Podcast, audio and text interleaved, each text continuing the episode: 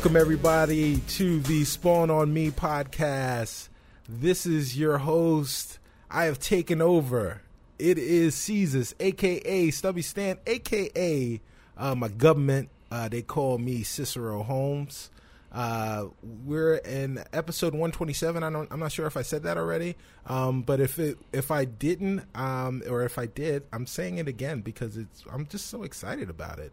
Um, and uh, I am here today, uh, not with Kahlief Adams. Uh, the great captain is still away on his sojourn to uh, find work. Um, I will say for Kahlief Adams, Kendrick Lamar says boo boo. And uh, he'll know exactly what that means. Um, but in in in with us as always, our brother from another mother. Uh, he makes gaming look good. He is Mr. Shareef Jackson. Mr. Shareef Jackson, how are you today, sir? Man, I found my webcam right before the recording, so I feel Yes. like I'm finally a professional podcaster again. Yeah. Uh, you know, things are good. So wait, are you not the minister of no finance? Is that are you no longer the minister of no finance? yeah, I had to give up. I had to give up my ministership to become a co-host, unfortunately. So, I don't know. All right. uh, yeah. um, he, is, uh, he is Grand Duke of uh, No Finance now. Um, Oh, that's better he- anyway. Yeah, yeah, exactly. So he has to he has to take care of everything. Um, so Reef, how, how are you? How are you doing?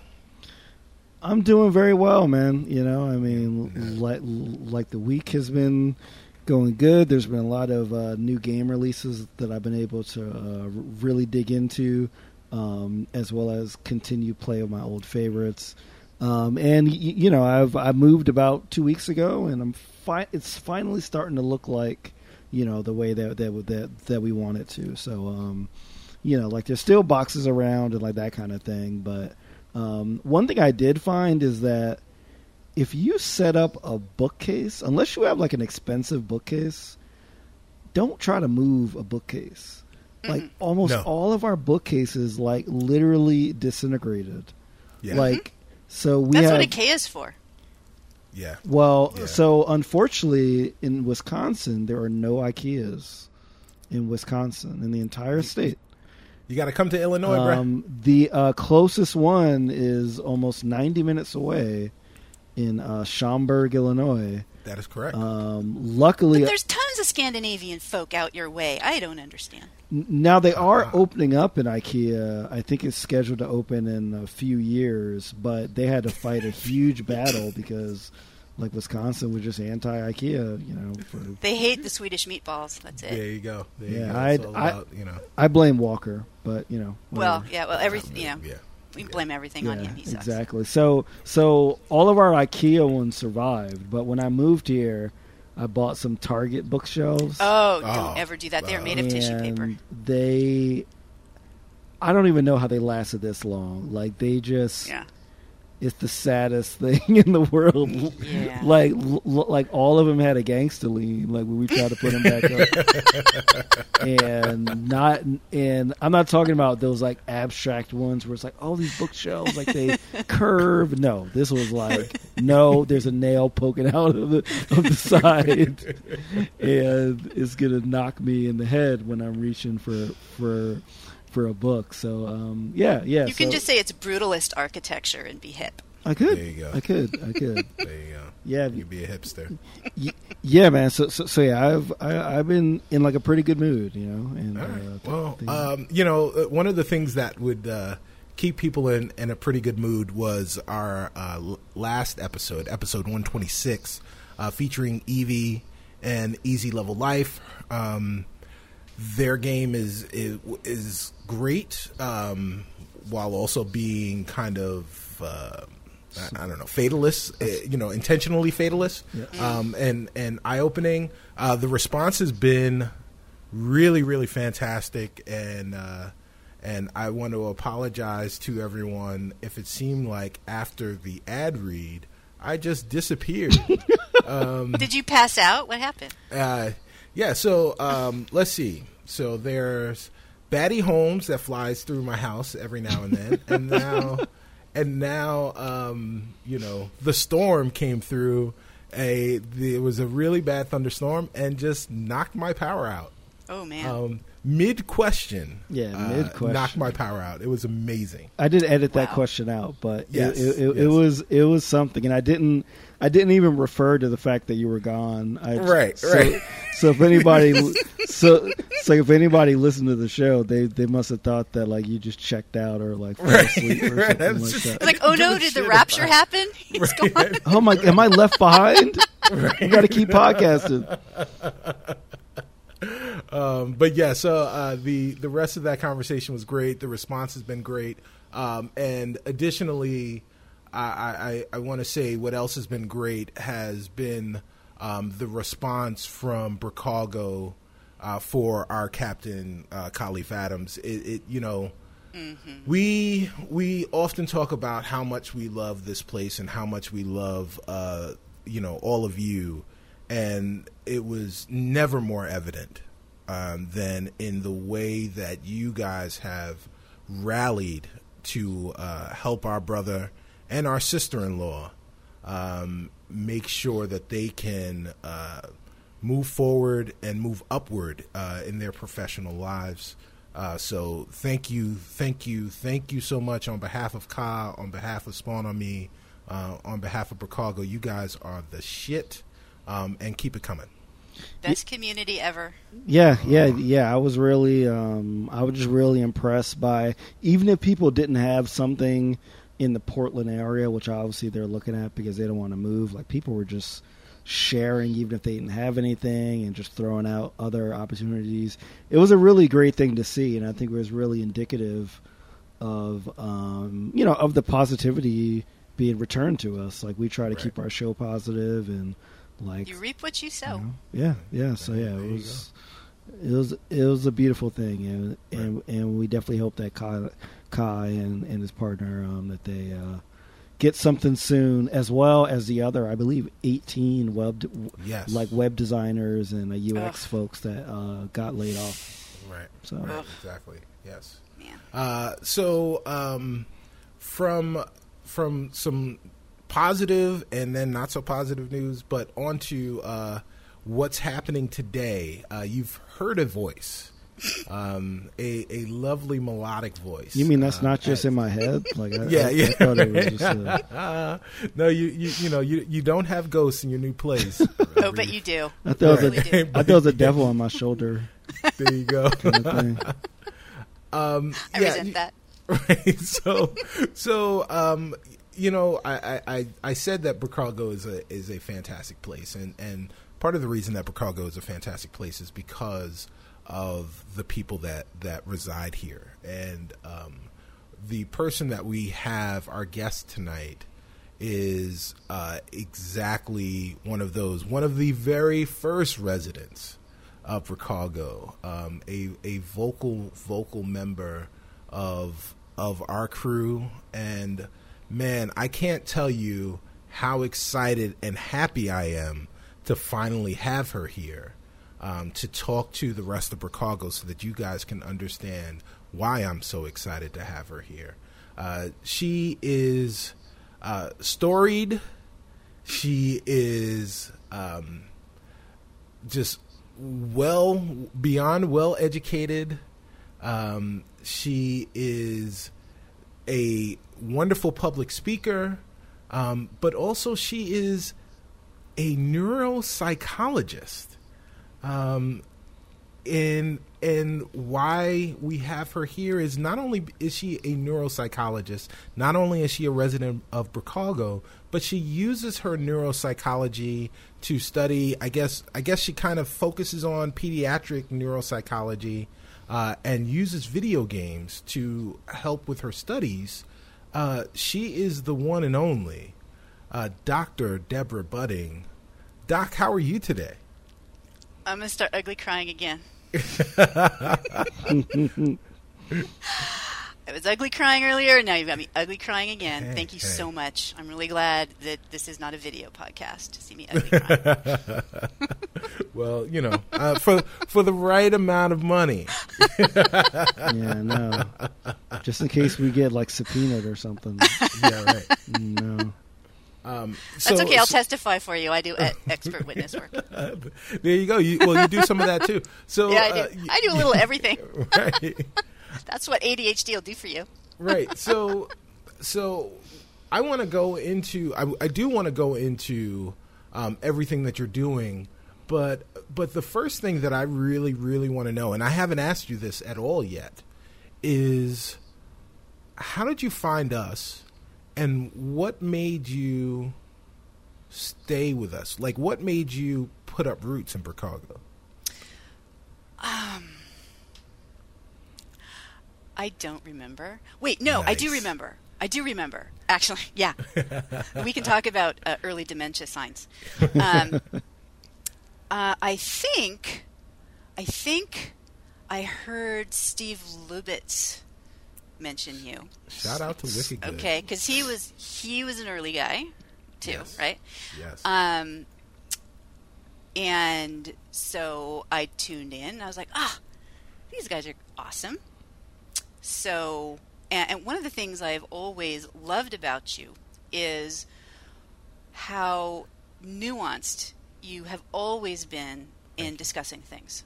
And it doesn't matter what you're talking about, um, you bring a sense of humor, awesome music, um, and and but nuance to to discussing things. And um and and insist upon it yes. Yes, so do. a- and that you to me represent the, the the best aspects of being part of a community Hmm. where there's a, a welcomeness of lots of different viewpoints as long as you're not an asshole Yes. or me. Yeah, yeah. Yeah, I was about to say. We, Yeah. Like make an exception. we for- already, Well, right. yeah, We've already ex- got yeah. one asshole here. So yeah, it's, yeah, but but but again, I, I have always been very interested in um, civics, I guess you could say, and, Yes. and being part of a community, and what does it mean to be a member of society, and how do you do that? And Bricago has always been a place where everybody's welcome, as long as again, as long as you're not an asshole, right. and where uh, you can just be. Yes. Thank you. Wow. Right? Wow. So Now I'm gonna start ugly crying. Yeah. Oh man. yeah, yeah, no, no, that that is a great feedback. Thank you so much. And if the uh, listeners don't know who Steve Steve Lubitz is, definitely check out the Disruption FM podcast and also um, older episodes of the Isometric uh, podcast, which he used to do. Right. I guess Um, all of the episodes of the isometric podcast are older episodes now. Yes. Yeah, well, and, and I'm very active in, in terms of you know I have a I tend to take a very intersectional approach to mental health, and Right. I'm very involved with neurodiversity kinds of issues, and particularly with autism spectrum stuff. Right. So, um, so so yeah, so and that's uh, you know passion area for him as well, Right, and so I right. kept up with that. Yeah. Uh, if if you guys And I don't know him by the way, so you know he'll be like, "Who the hell is she?" Right. Um, Uh, yeah, if you guys uh, haven't already, uh, please go into the archives and uh, look for the episode with Steve Lubitz um, when he visited. Oh, that's right. Yeah. And Forgot uh, about that. Yeah, a while ago yeah, now. I- yeah, it, it was a while ago. But see, Wow, you we've got been that's why like you long guys are just so famous now and so well known. it's just I don't know about that. like I I mean, who I haven't you it. had on your podcast? Yeah, Well, we, yeah. you know, up until this point, we hadn't had you, and and now I feel like I've made it, um, because like you, you know, like uh, it's it really is time for the Mutual Who's, Admiration who's the, Society. who's the It really loudmouth lady on Twitter who can't Right, shut up? right. Let's bring her. It, no, but but you know, it really is a Mutual Admiration Society because um, you know uh, one of the things that one of the, the the hallmarks of what what we feel makes a great show and and what makes us great as as hosts is being able to provide not only nuance but also uh, critical thought uh, within within this space that doesn't necessarily contain a lot of critical thought. And the fact that you do exactly that makes Oh, me I'm very love critical. You. Exactly, exactly. And that, so and we love the shit out of you for that mm-hmm. So, what I would love for you to do, Deborah, is just kind of give everyone the elevator pitch of who Dr. Deborah Budding is. Oh, you're evil, and I will make you pay later. Yes, yes. Um, so, uh, so uh, I'm a neuropsychologist at this point, right? Right. So, um, basically, what neuropsychology is is a, a it's a study of, of brain behavior relationships, right? So we all have brains, whether we like it or not, and but what does it mean to have a brain? Why do we have them? Um, my view is somewhat different than the kind of the typical view. Um, and I, I, I sent you guys. Did you watch the Daniel Wolpert little yes. thing that I sent yes, you? Right? Yes. Okay. Amazing. Isn't it? Okay. Yes. So, so basically, from this point of view, the reason that we have brains is to be able to move. And that if we didn't need to move, we wouldn't need to have a brain because brains require a lot of energy. They're they're kind of a pain in the butt to have, frankly. But if you're going to be moving around and doing stuff, you need them. Um, so a neuropsychologist is basically there to help figure out if brains aren't working entirely the way they are expected to work. What does that mean, and what do we do about it? Okay. Right. Okay. Um, and within that context, uh, and also looking at movement and, and how do we adapt to the environment, one of the things in that is how, how do we adapt to an environment that is so changing and filled with things that we have to keep um, adjusting to, right? So within my world, we look at things as being either kind of uh, deliberate or automatic. And my interest is particularly in the automatic stuff, in ways that we learn how to adjust to our environment without really knowing why and without really thinking about it. It's like brushing your teeth in the morning. Do you Right. think about it? Right? Well, most people don't unless you have some kind of developmental disorder, and then it's hard to get that kind of basic stuff done. Right? So, in you have to be able to figure out, for example, is this a, a stick or a snake? Is there danger or is there not danger? Okay, Right. and brains, you know, cortex works slowly, and you have to stop and think about stuff. Well, in a danger situation, you don't have that time. Okay, so you have to use your brain has to use these kind of rapid categorization measures to figure out what's safe and what's not, or what's interesting and what's not. And in certain circumstances, that's adaptive. But in others, we end up starting to make assumptions about other people um, based on limited information that may or may not actually be right or true. Okay. So, my focus is on helping people understand what their habits are, what their automatic beliefs are, and then to see if, well, are those are those really adaptive or are they not? Okay, because you can't see your own biases, right? You just have them, Yeah. Right. and we absorb our environments without even knowing, Yeah. Yeah. Okay. right? Like, Yeah. does a fish know it's in water? Yeah. Right.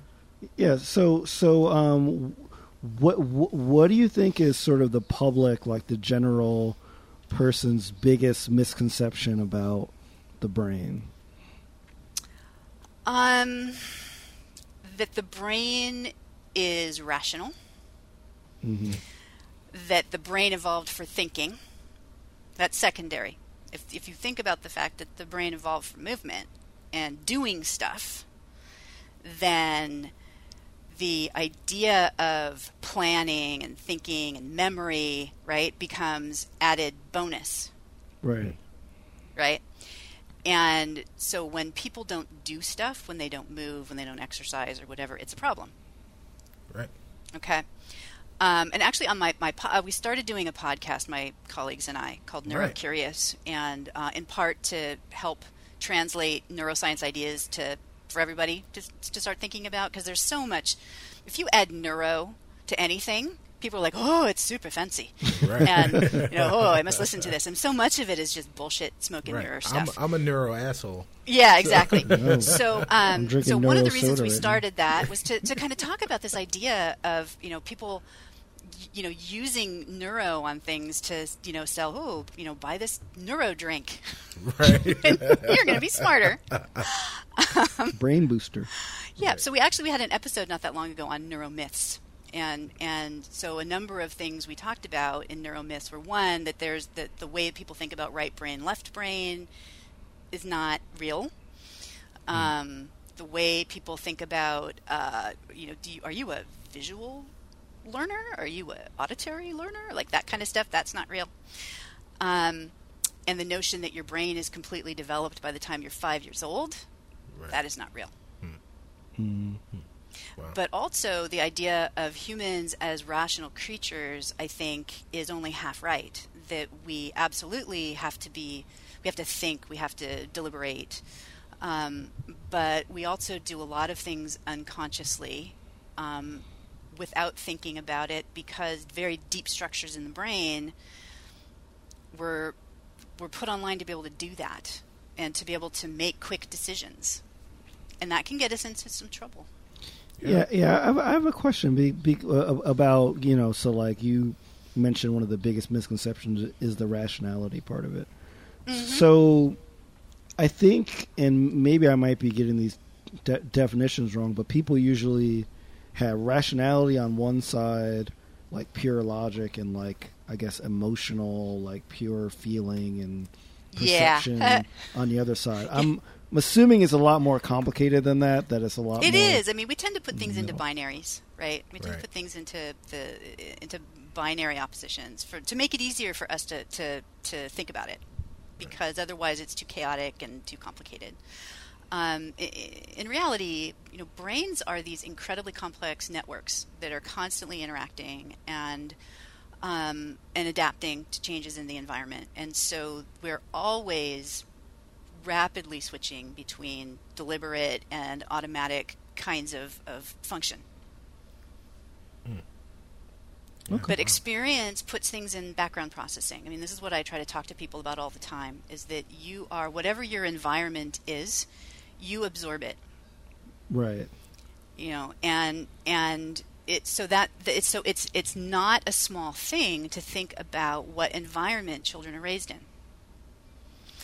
Um, their their environment in terms of the built environment and nature, and also their environment in terms of interpersonally, their environment in terms of um, structurally how they're treated. Um, and you know, this brings me to why I'm so passionate about representation in terms of games and, and other media. That that if you are raised in an environment where all you see are scruffy white dudes, um, how does that impact your view of yourself and of the world? Right. Yeah, and and, and and that's beyond games, right? That's movies, Yeah, that's books, that's everything. Teachers, that's police officers, that's all that Yes. stuff. Yeah. Yes, and and it's profound, and it's it's literally, it's the it's what you absorb. It, it is what you absorb. Does a fish know it swims in water? Right. So, uh, so I always bring it up with people because we we don't we are not consciously aware of our implicit beliefs and biases because we we live them we can't see them. So you have to be around other people and they can point it out to you so you can go oh wow I had never thought about it that way. Right? I had an assumption. You know what they say about assumptions Right. um, you know, and, but you can it's really hard to, to, to shift that by yourself because we're all to some degree trapped by our own subjective experiences. And so being with other people is a way to um, shift that. right. Right. Well- so, you know, with games, sorry to interrupt you, but you know, I Oh, do yeah, that. no. Um, you It's know, your with show. Don't worry about it. like uh, that piece of like seeing yourself is important, Right. but also seeing not yourself is really important. Yes. Yes. Yes. Especially especially if you're used to seeing yourself in everything. Yes. Um, you know. Um, so yes. So not seeing yourself is is is is probably more important than Right. than than seeing yourself. Y- uh, yeah, that's exactly why diversity is not like it's not just black people seeing black people; it's white people No. seeing that other people can be heroes. Right. Like it's right. everybody seeing everyone in all, you know, like it's not just for minorities. You know, Yeah. Exactly. Well, and it's it's not you know one of the things that that I try to address with people is this notion of, of centering whiteness as normal. Yeah. And the notion of being colorblind is like I don't want. I am not interested in knowing colorblind people. You know, like I mean, unless it's a medical condition, but um, but but this I it's like no, everybody everybody has a race, and so as opposed to making being white the the default, Right. um, if you move away from that and everybody starts thinking about themselves in the context of all sorts of things, there's a lot more room. hmm Yeah. You know, uh, I recently saw the latest Tarzan movie, and um, I I went to see it under the recommendation of my mother, and because I, I, I was I was trying to avoid it, and I'm He's, of two minds. he's minds. really hot, let me tell Yeah, you. yeah, right. So, so I'm of two minds, um, and maybe maybe two and a half, because one, you know, half he is really hot. Um, the but the the the the one part of it was that I had very little interest in seeing this movie. Because, I haven't seen it, I have to say. No. because it it continues to, to perpetuate this this stereotype. At least I perceived it to continue to perpetu- uh, perpetuate the stereotype that that whiteness supersedes everything, and and and that that oh oh you know a white baby can wind up in the jungles of the you know the heart of Africa, uh, and become the literal king of the jungle, um, have you know hold dominion over the animals and the people, That's right. and That's not colonial at all. Right, right, right. and and so uh, you know, my mother's recommendation was that this was a different type of story, so I went to go and see the movie. And she was correct in in that the story that they told wasn't the typical Tarzan story. Uh, spoiler alert for this movie that was it was okay. Um, is that Tarzan has left the jungle, is in England, and has and there is motivation for him to return back to Central Africa to, To save them. to uh I forgot what the fuck he was doing there, but he was doing well, some that's, shit. that's Well, as long as he does it with his Well, shirt I'm- off, that's all I'm right. saying. right. I mean, you can avoid spoiling it for your co-host that might see it as well. Right. Uh, Well, well, uh, yeah. So I'm not. I'm not gonna. I'm right because I, I, you know, so I intentionally. That's the brilliance that is me. I intentionally glossed over why he was going back. Is so you, you know, said it's spoiler, not a spoiler. alert, but you didn't spoil Right, it. Is right, but I didn't spoil anything. I didn't You're a spoil anything. genius. That's that's I, I am a genius. Oh my yes, God. uh, Caesar. Um, so Do not So- encourage him. yes. So the so the the the the thing that I was left with was okay. Here we are in 2016. Uh, this movie uh, is starring Christoph Waltz, who I love, um, and Samuel L. Jackson, who I respect highly, and scores and scores of uh, black people. And the most powerful figure in this film in the homeland of all these Africans is this white dude who who uh, was two weeks ago was in England, and um, it is it is amazing that here we are in the 21st century, and and we're still telling these stories as if they are th- not only the norm, but you know completely plausible and believable. Um, so this spins into my question, Deb, to you, and that is, what happened Why do people suck? Your, what, Oh, sorry. Right. Uh, oh, what was that? Why do people suck? Right. Well, no, no. I was gonna, I was gonna ask, what happened in your childhood? What went wrong that made you care about black people? Well, I'm convinced that, that I was that I am actually an alien and somebody Okay. dropped me in the wrong house. Um, you know, I I have always just been deeply interested in in what's not me. Mhm. Always, like I still have this memory. I was such a annoying child, but um, but I lived in books basically. So um, I was always just deeply interested in, in other people and other experiences. And you know, I remember going on a trip with my family and uh, renting a house that had all these these books, and I discovered um, the Diaries of Anais Nin, which Oh, uh. Um, it- you know, and I was an early teenager, and I would just sit there and you know read that and think about oh, being a being an intellectual running around in Europe. Like she was my Ayn Rand, I think. Right. um, um, but but I don't know. I just I found I found my environment that I grew up in deeply boring and deeply troubling, and um, and and in my own way experienced. Um, you know, p- problems i- interpersonally. My my my mother's side of the family is Polish, and like like hundred percent. oh, like uh, Trump's family. Yeah, no, he's German, man. I will I will stab you.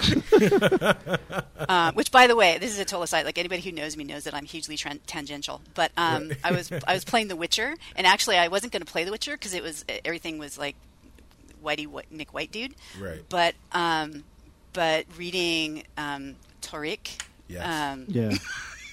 like how many people have played that game because of him? Even though people accuse him of ruining video games. Right. Yeah. Right. Um, I I started playing it, and and it was really interesting to me because it's it's a it's uh, based on a, a series by a Polish writer, and there's a lot of Polish Yeah. people involved in it. And I noticed that they made they made all of the the trolls speak with a Russian accent, and.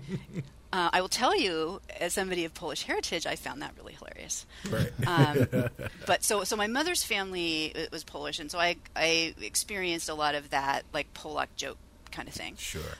Um, my father he- it was adopted, so we don't really know, but but it's assumed uh, Irish and, and German, heavy on the Irish. Um, so. Uh, so I just was really always just interested in learning about other things and other places, other people. Um, and, and I can't really say why, other than I don't know. It's like a karmic thing, and I just don't want to have to come back again um, to this planet. But, um, but yeah, it's just I- it, weird as it is. That's just how it's always been. Um, Now, so it's not it's not black people, quote unquote, in particular. It's just Right. you know I just think people people. Now, now, do, do you find that to be sometimes a challenge when you talk to other, um, other uh, uh, either Polish or like just just general white that don't kind of share the same sort of um, Or like the Irish people who try to talk to me about Irish slavery, for example. yeah, Oh my- oh yeah, my gosh. yeah, yeah, yeah. How Can- can I can have can not- Can I, can I stop everybody for a second, please? Can I uh, just I- just give me give me one second? Um, can you people? Because I've been approached by. Can you can you guys just stop? Can you can you stop with this They fucking can't. this fucking Irish slavery bullshit? Please, please, please. Tell me about some other shit. Tell me about how the fucking uh, the the uh, Confederate flag means heritage and and some. Spin me a yarn about that bullshit than this Irish slave. Um, there's oh my gosh, oh my gosh.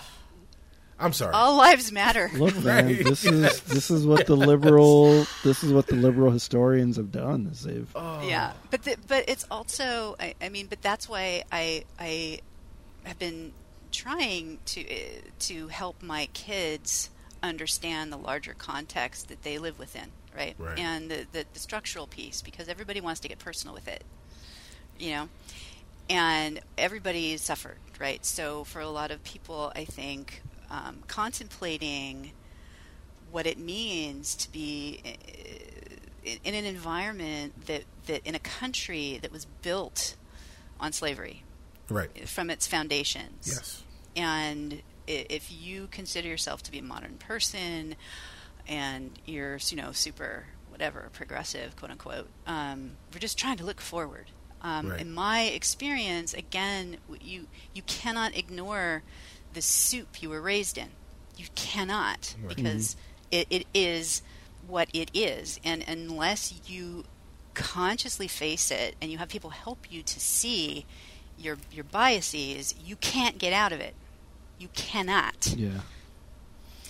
Um, and i i one of the things that I find that, that happens, especially with sort of majority culture people, is it, it ends up feeling like an attack, right? That that somehow talking about these things is is an attack on them, like they personally enslaved people, Right. and it's Right. not the point.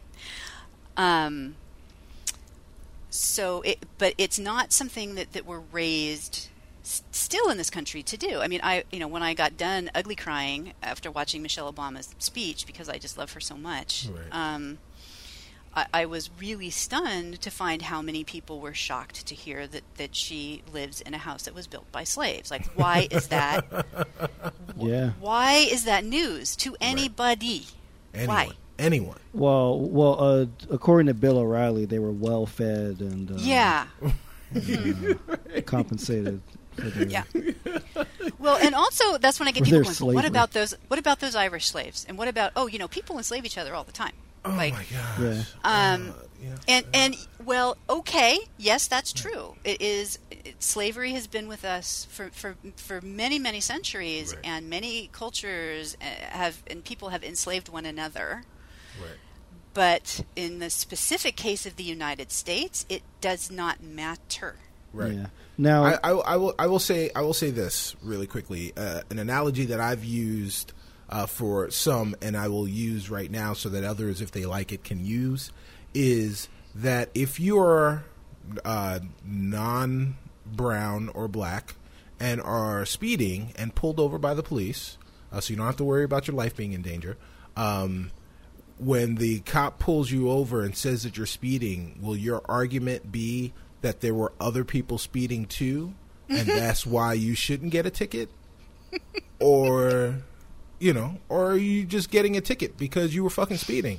You know, I mean, it doesn't change the fact that other people have been enslaved somewhere else in the world doesn't change the fact that we enslave people here in this country. Um, And and you know, I mean, the fact is that uh, this country is the greatest country in the history of the world because we had 250 years of free labor, and then and then another 150 years of uh, reduced wage labor. Uh, And to- you notice that infrastructure is falling apart because oh, what you have to pay for it? right, right, Oh, okay, yeah. How right. does, how does that work? yeah. Uh-huh. Now, How does that work? Now, um, Dev, do you think that part of um, now you said before that you know that you really can't escape the bias on your own. You kind of need other people to work with. Does that tie into sort of your research on the brain? Like, is there like sort of a limit Yeah. on how you can approach those kind of situations? Yeah, well, so the, the thing is that the, there's a lot of really interesting literature in habit formation, right? And and there's this deep area in the brain called the basal ganglia, and I will not bore you with the details, but um, but but really, there the, the the whole thing is about categorization and trying to chunk stuff together and then selecting because the world is filled with any number of things we can pay attention to, right? So something has to bias our attention to particular things in the environment, right? So what we end up paying attention to is is based on previous experience and the emotional valence of those previous experiences, positive or negative. Right. So, um, if you grow up in an environment where, for example, black people are constantly presented to you as threat, right? Yeah. in television, in dis- discussions, and in everything. That is going to influence how you view your environment. Yes. Mm-hmm. Okay, so and, and because it's so unconscious, and because it's so it's so outside of awareness, the only way you can really get at it is to have somebody else point it out to you and to go, oh wow, I never thought about that, and then to mm-hmm. deliberately try to change the habit. That's why when when th- the therapeutic relationship works because the therapist is helping you to see your unconscious biases. That's what transference is, right? It's like, no, this person isn't your mom, Right. right? The things that you're noticing in their behavior reminds you of your mom, but they're not your mom. Right. Okay? So it really does take discussion and sort of conscious attempts to shift your thinking to get you out of ways that you just habitually think about things. Okay, okay. And, that makes and- sense? Yeah, oh, yeah, yeah, yeah, yeah, absolutely, and uh, thank you for that. Um, now we we also know that there are, you know, I guess some people that um, need more help than others in terms of um, you know of like communication. Um, there's diagnoses like um, ADHD and such that focus on you know on um, you know on uh, people that like exhibit certain functions that like make it harder for them to you know to function in um, certain like scenarios and like I was like really curious like I know that like you're not a, a prescribing doctor um, Mm-hmm. but I figured that since you have done all this research in the brain that Mm-hmm. that you might have a, uh, a you know um, be able to talk about sort of like you know the uh, sort of drugs and like that kind of stuff that like we have out there to, to like address like executive How function. ADHD, comorbidities, and like all that stuff. Is that something Yep. that like you think is, you know, you know, is it something? I don't, I don't, I don't want to say is it a good thing, but is it something that I guess fits the research that you've seen? Because I've read a lot that you know we don't really understand sort of how a lot of these drugs really work because we don't know the brain that well, but we know that they do. So what's what's like your opinion on sort of that that stuff? Well, I mean, one one of the things people ask me, is, you know, is ADHD real, right? And and and I say yes. I mean, I've published on it. it it's a real thing.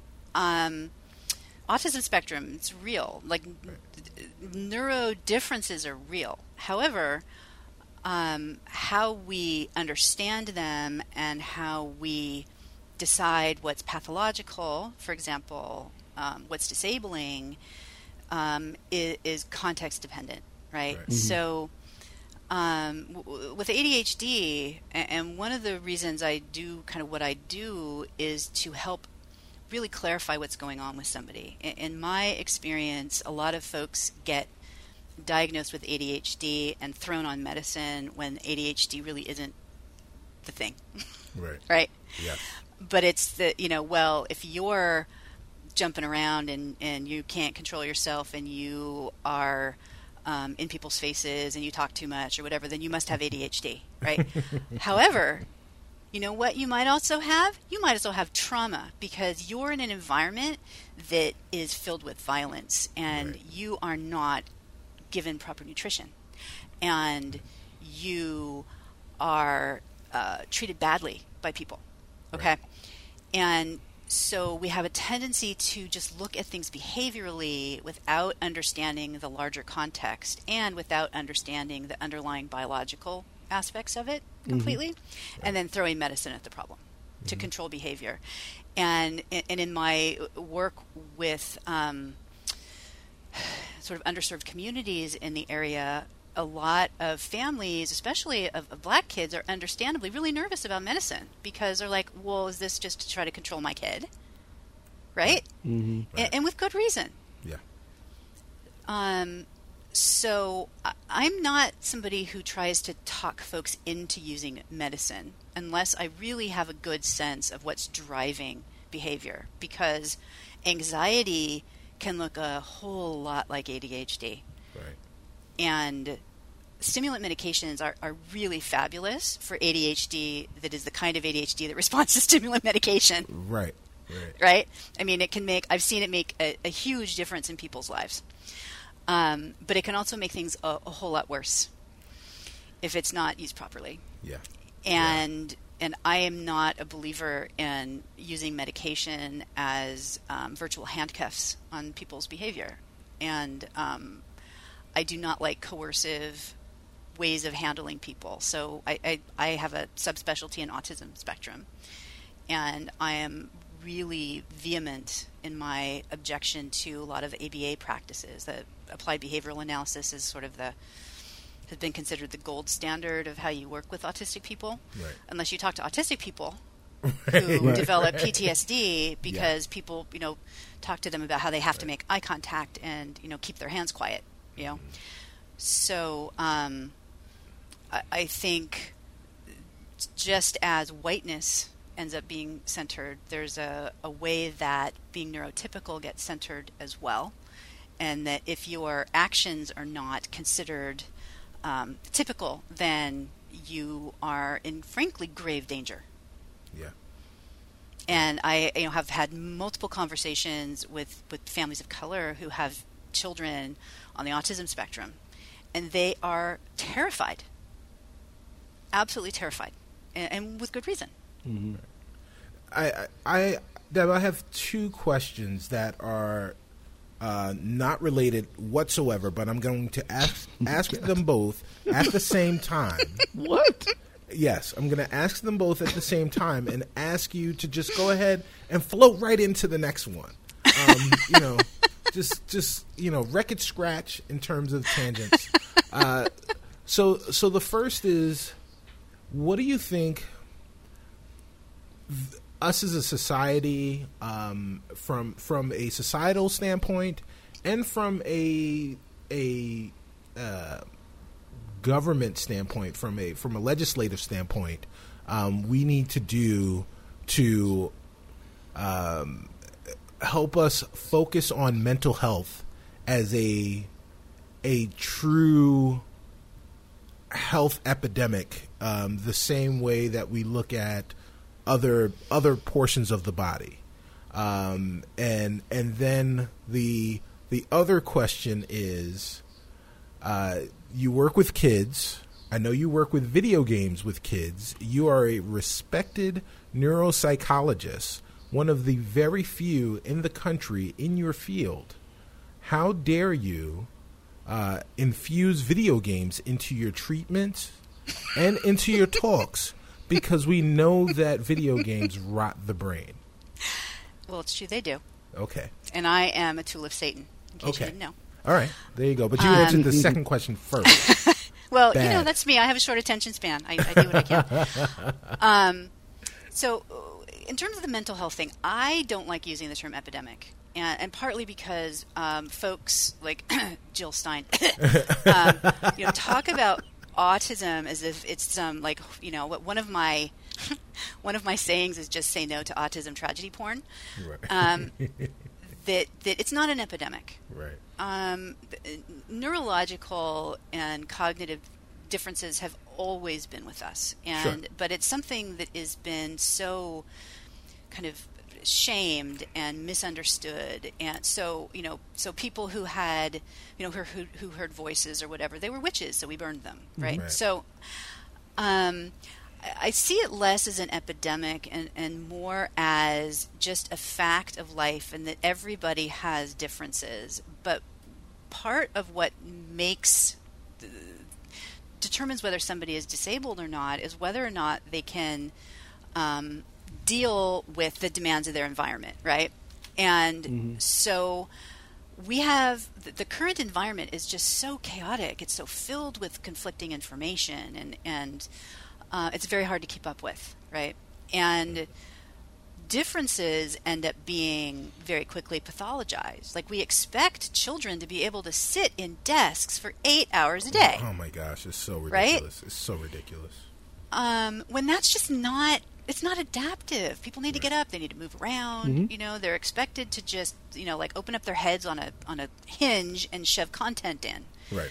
without thinking critically about what the material is Right. right, so um I, I think that uh, i I don't know how to put this other than, you know, everybody has their center point, but I, I happen to think in, in our country at this point in time, um, everything comes down to first starting about race.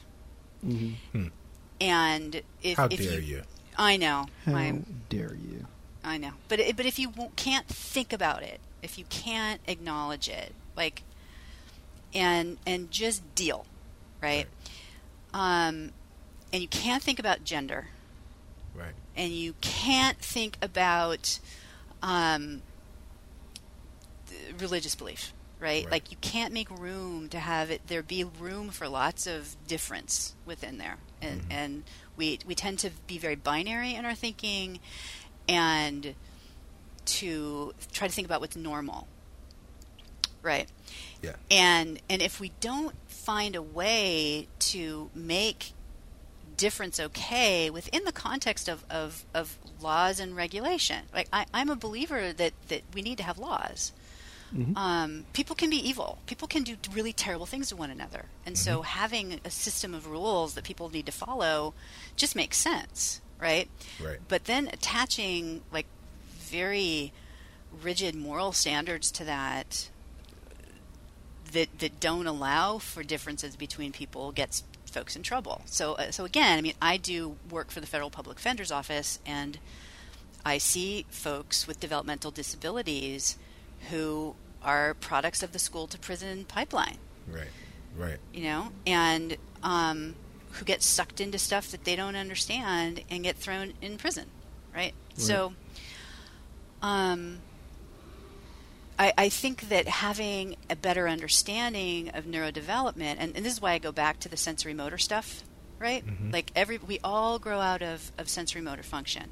We, we all start out about how we move, what our senses are, um, how we can manage our, our our our behavior and helping people to develop more ability to manage their own behavior and to be able to communicate with one another is a super important early thing. We tend to focus more on ideas and content instead, Right. Right. right? So we have Yeah. this real top-down approach to things as opposed to a bottom-up. And I'm much more interested in the bottom-up piece. So, and that's where video games fit in, right? That that video games and media in general um, are a way for people to um, self-soothe a lot of times, right? Like if you've been working all day and you're tired, it's nice to be able to come home, put your feet up, and play some games. Right. Yeah, yeah. n- Now, now there, there was one quote in one of your talks um, called "The Pokemon in the Room," which I really enjoyed, um, especially now that Pokemon Go is kind of taking over everything. Um, oh, that's it's got such great therapeutic stuff that you can do with it. Yeah, that's great. yeah, I, I, wa- I, I want to read the quote for the uh, listeners, and then I'll ask the questions. So the quote is uh, Games and devices are not physically addicting as opposed to drugs and alcohol, but they are highly rewarding and, and, and use can develop into habit in problematic ways. Pay careful attention to your child's level of irritability. The sweet spot of playtime is different for everyone. Having clear and consistent rules and boundaries about time for electronics helps helps immensely, especially for people who are sensitive to change. So I think that like this was a really cool thing that kind of like you know, I think plays into a lot of what I hear a lot from my friends that are parents because they they grew up you know gaming as much as they wanted and they realize that some moderation of you know not only gaming but of most things um, you know that that usually is is like the best thing. My question Yeah. is um, and, and you know as as like a mother i'm sure you've dealt with this kind of directly but in practice how does this usually play out because i'd imagine that there's a lot of pressure and it's not like you can explain to your you know child the you know the you know the uh, scientific benefits of uh, not playing Gears of War for uh, twelve hours straight. Six hours, yeah. So one of the things I talk about with people when they try to be like, tell, you know, how much time should my child be on their iPad, or how much time should my child be playing video games? Um, I, I try to shift it a little bit to thinking about um, arousal, right? To your your arousal level and irritability, Yeah, baby. and you know, ugh, you never change. Um, so, but but seriously, like if you're super stressed out and you need to hyper focus a little bit, you know, you can spend some time playing, but you can tell when somebody starts getting like overstimulated, right? You can tell when people start getting irritable when they've done when they've done it too long, right? So I think it's more of an individual thing. Um, I I think that making kids get off the internet and you know get off games every 20 30 minutes to do something physical is usually a good idea.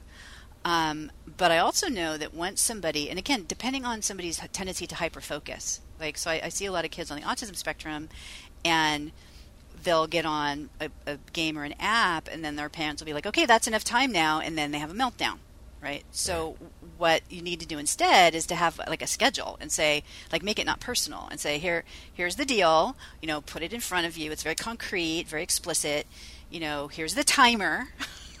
like so it's not me causing you pain and torture this is just the rule right. it's not personal like the more you can have things be not personal with kids the better Like I have, and the more you can keep a sense of humor is better. I had a kid in my office one day who was just he was not having it. He was rolling around on the floor. He was like, "I'm not doing this." And Mm-hmm. I pointed to the empty wall and said, "Did you not see the sign?" He said, "What sign?" I said, "The sign that says no whining." and he went, "I don't see a sign there." I'm like, "It's right there. It says no whining." and and then he went, he started laughing, right? Um, so, uh, like, like, it's really important to have a sense of humor. I mean, and one of the things I, I talk about all the time with, with parents and, and with other professionals is that if you don't have a sense of humor, everything is much harder, and especially if you don't have a sense of humor about yourself, Right. Pri- particularly if you're an authority figure, because there's always this like, is my authority going to be questioned? And Right. then, you know, then what's going to happen, right? Um, so if you if you have a sense of humor and you're not rapidly put into a, a shame place, you know. So so when I you know circling back to talking about race with people, um, for a lot of white people, if you talk about privilege, you know, which I always I always define privilege as the shit you don't have to think about. hmm Yeah. Um, that it's not a thing you earn. It's not a thing you can give up. I mean, when I was in graduate school, somebody would talk about this teacher. Everybody was like obsessed in love with him. I thought he was a narcissistic asshole. But anyway, um, they talked about how oh he gave up his privilege, and I was like, what? For Lent? Like yeah, like Gave it up what, for what do you mean he gave up his privilege? I'm sorry, like that does not compute for me. Right. Um, you cannot. It's because you didn't earn it. How are you going to give it up, Right. right. But it's but it's be aware of it, and then if you've got it, why not? You know, instead of feeling guilty about it and being like, "Oh, I'm paralyzed with guilt because of this privilege I have that I didn't earn," it's like, well, why don't you use it and do something useful with it? Like, stop tormenting people of color with your guilt. Like Right. nobody cares.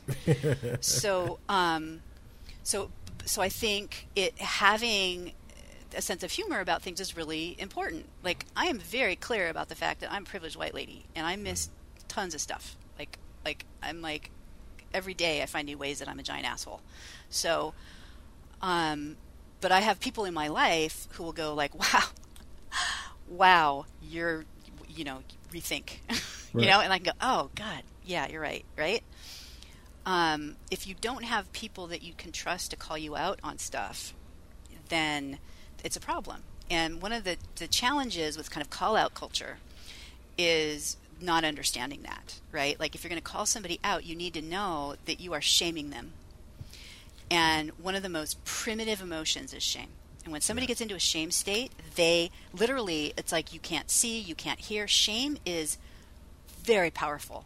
And and when somebody's in a shame state, they go into fight flight. hmm Right. And then there's no conversation. Right. Yeah. So it's not like people of color need to, you know, be careful about, you know, dominant culture people's feelings because oh they're so important. Um, but it's also to understand why it's so important for dominant culture people to be calling each other out on things and not leaving that work to people of color to do. Right. Right. Absolutely. The the um one of the I, ama- I was tangential again. I'm sure I didn't answer your question. Oh no. No, um, I, man. I, I think you hit the I think points. Right. I think all of those words answered lots of questions, um, but it led me to another one. Uh, segue, the uh, which is uh, that the fact that that you in your talks um, you wind up t- talking a lot about the things that you've been talking about here. Um, where are you speaking? Um, where are people? Who are typically who are the people that are are uh, calling you up and saying, "Hey, I want you to come in and uh, talk to some white people. We found some. Uh, they're really hard to find." You have to. I mean, you got to lift up a lot of rocks to find Yes, it. Honestly. exactly. Um, Um, well, so right now I don't have any speaking engagements planned. Although you know, if if Hillary wins, you know, feel free to, to call me to be on some committees because Sure. I'll, I'll do that. Um, we so we have the podcast basically Right. to talk about this stuff because you know nobody's calling me to talk right now. Every once in a while, you know, I get I get calls to talk, but um, I don't have anything coming up right now other than the podcast.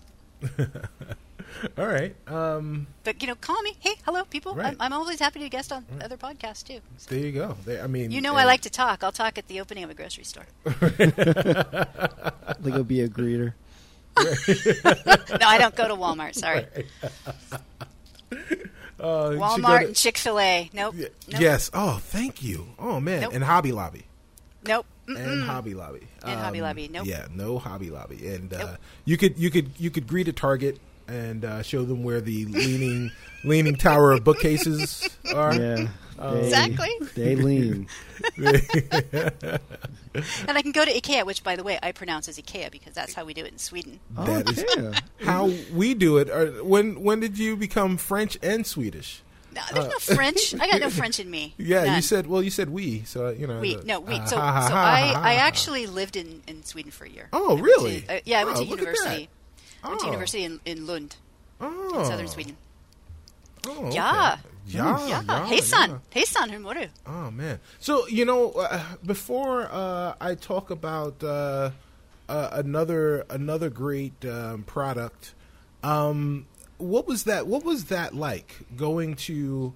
You know, you you you know, one of the things that you are are hyper aware of is others and and different cultures and and and um, you know people that aren't part of the dominant culture and you went to one of the whitest places on earth Indeed, I did. Um, how Indeed, I did. what what was that experience like uh you know as a as an american you know going around going someplace Uh-huh. and and and understanding what that really means to actually be an american um you know you It was you- eye opening. It Yeah, was the you- first time I actually understood how um, how how filtered our news was. I had been under this impression that you know it's America, Right. home of the free and the brave, and you know we're Yeah. conscience of the world. And then I went to Sweden and had a completely different view. I mean, the, aside from the, the kind of homogeneity of the country, um, they are p- pretty progressive in a lot of ways. Yes. And um, so it was the first time I had access to the shit we were doing. It was in the 80s, right?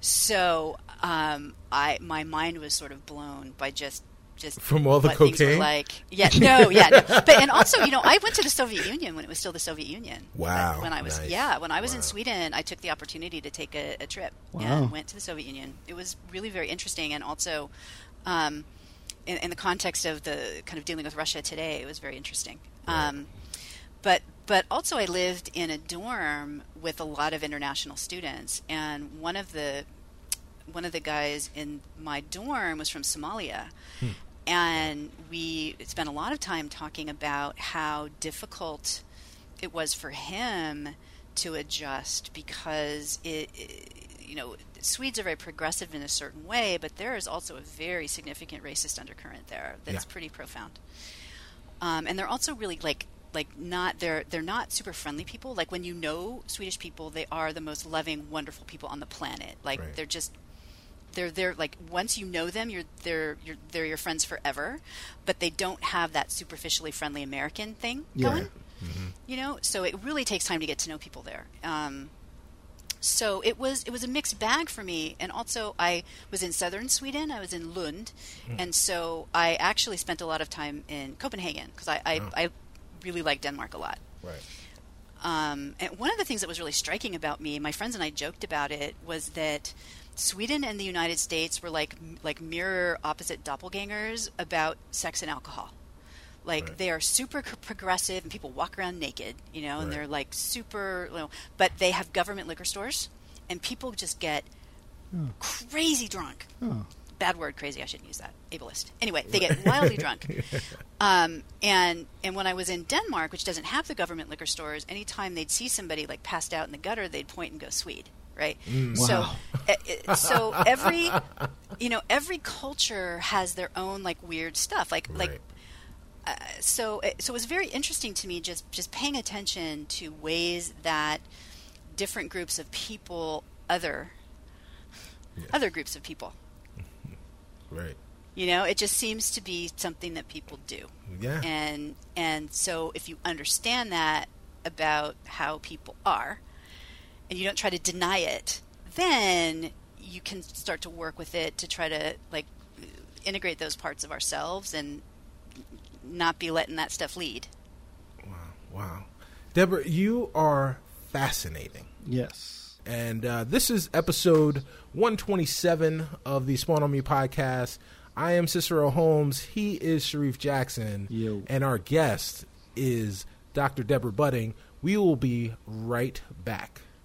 When you're when you're of a certain age, you become a grown up and you move into your own place. Uh, sometimes you have pictures. Uh, sometimes you have art, um, but not all the time. Um, and you know, we take a lot of pictures on our phones. We put we post them on Facebook. We post them all over the place. IG, Snap, whatever um, the kids are doing these days.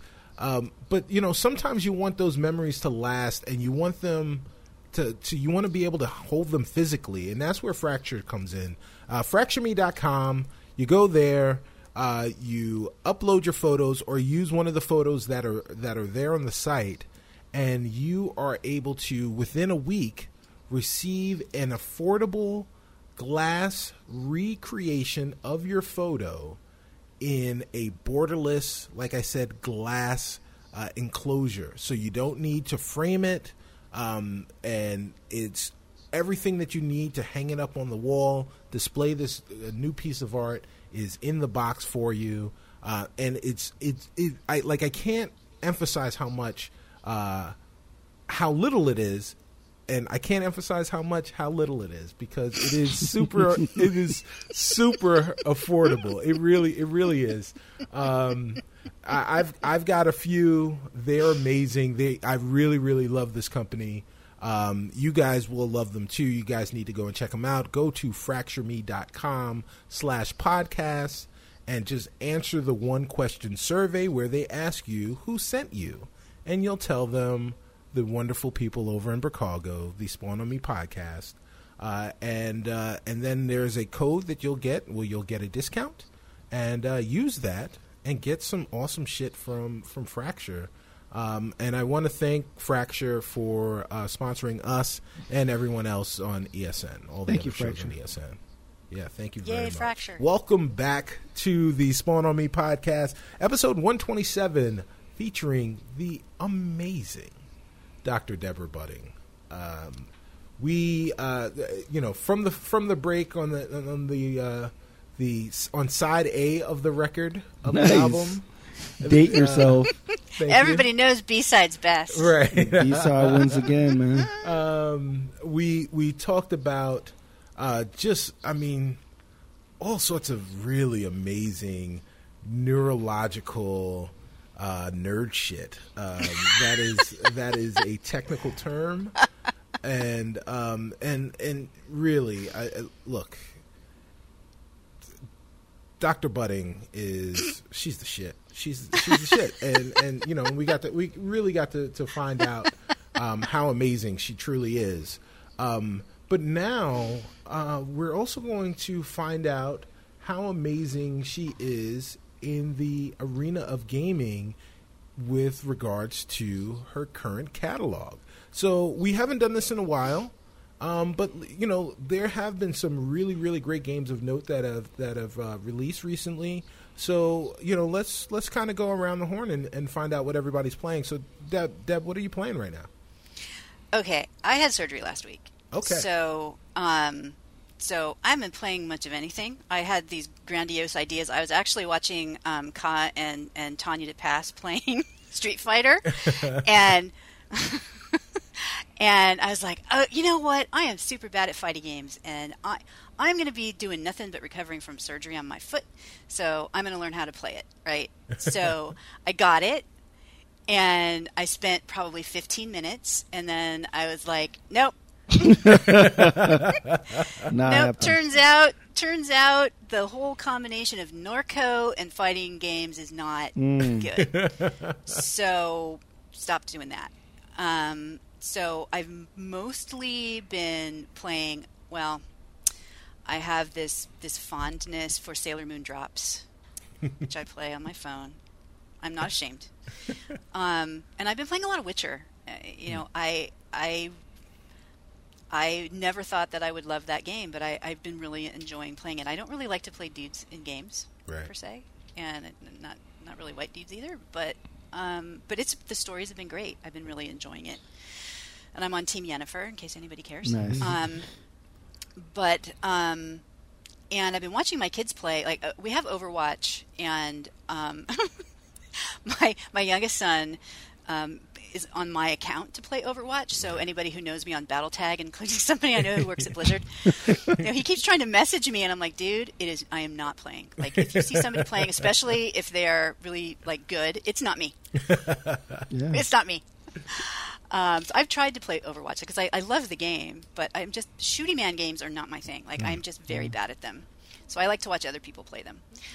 Um, Now, now, do uh, you know which what uh, heroes that your son uses in Overwatch? yeah, uh, like um, he and his cousins play a lot. They like Roadhog. They like um, Hanzo. okay.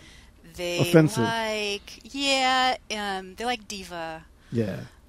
Um, my husband plays a lot, and and one of the things he's he's literally uh, he we our computers are next to each other in our home office, and basically I kicked him out um, Nice. to to do this, and so basically he's like, "Excuse me," because if he were here, all you would hear would be loud cursing Nice. about nice. the the the the incompetent people who are on his team. um, so so this is this is a this is a heavily Overwatch house. I- Okay. I, Nice. I have to say, people playing a lot of Overwatch. Um, also Rocket League. A lot of people are playing Rocket League.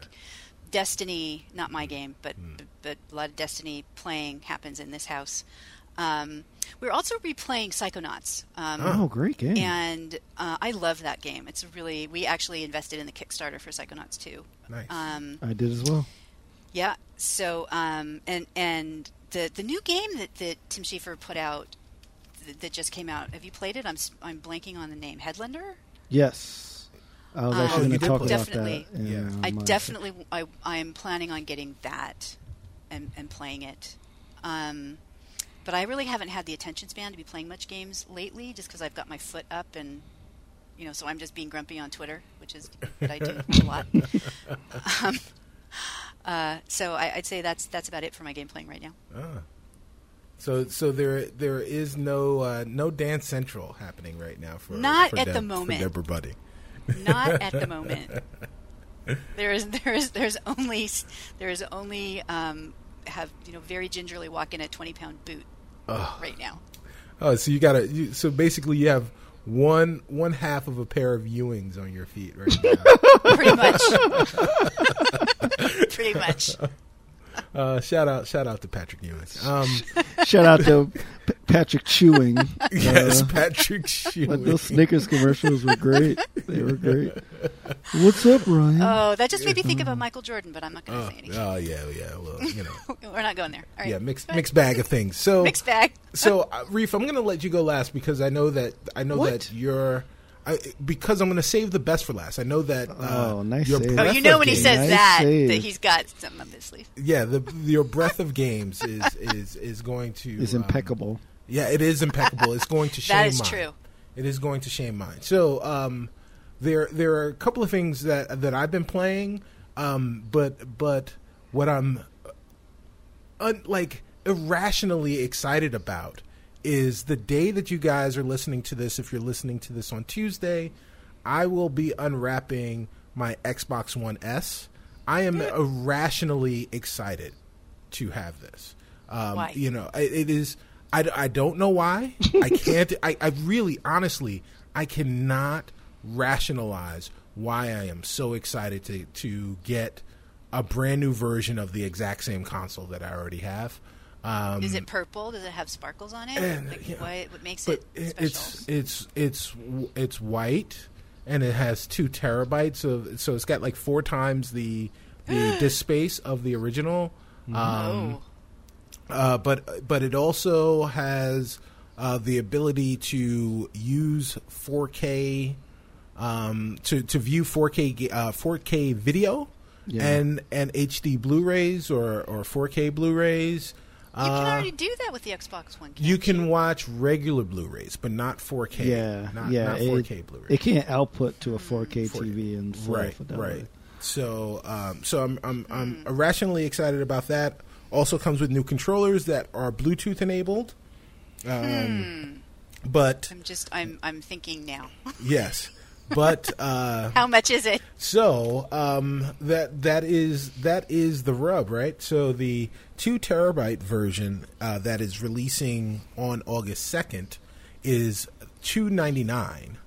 Um, What? No, no, no. It is three ninety nine. I think it's three ninety nine. It's three ninety nine. Oh shit! I'm I'm spending a lot of money. Um, so it's it's three ninety nine for the two terabyte version, um, and then on August twenty third, there will be a one terabyte version and a five hundred gigabyte version of the Xbox One S also releasing um, for three forty nine and two ninety nine respectively. Uh, so that so you have all all of these different disks, uh, hard drive sizes available to you.